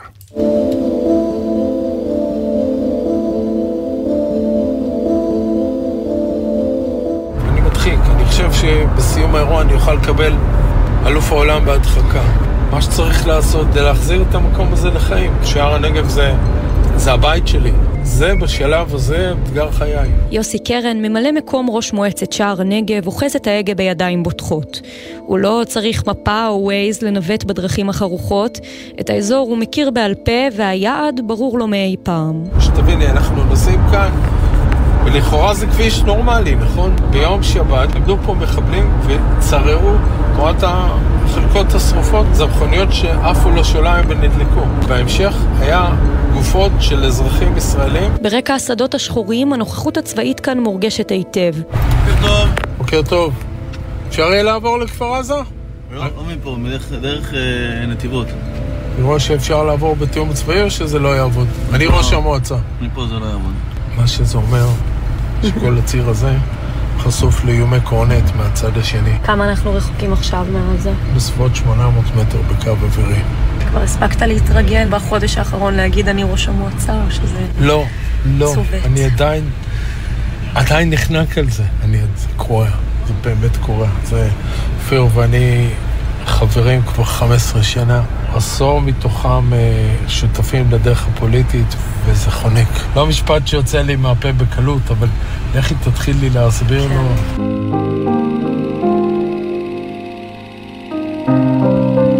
יוסי, שהיה סגנו ויד ימינו של ראש מועצת שער הנגב, אופיר ליבשטיין, זיכרונו לברכה, ממלא את מקומו מאותה שבת שחורה. אופיר נפל מוקדם בבוקר כשיצא להילחם במחבלים שהגיעו לביתו, כפר עזה. בנו ניצן נרצח גם הוא. יוסי נכנס מהר לנעליים הגדולות, לצד האובדן האישי. ישבתי בחמ"ל ולא הניחה לי המחשבה שחלק מהחברים שלי שרועים שם על הרצפה. נכנסנו לכפר עזה, שתביני, תוך כדי לחימה, לקחנו שמיכה וכיסינו את אופיר למשל.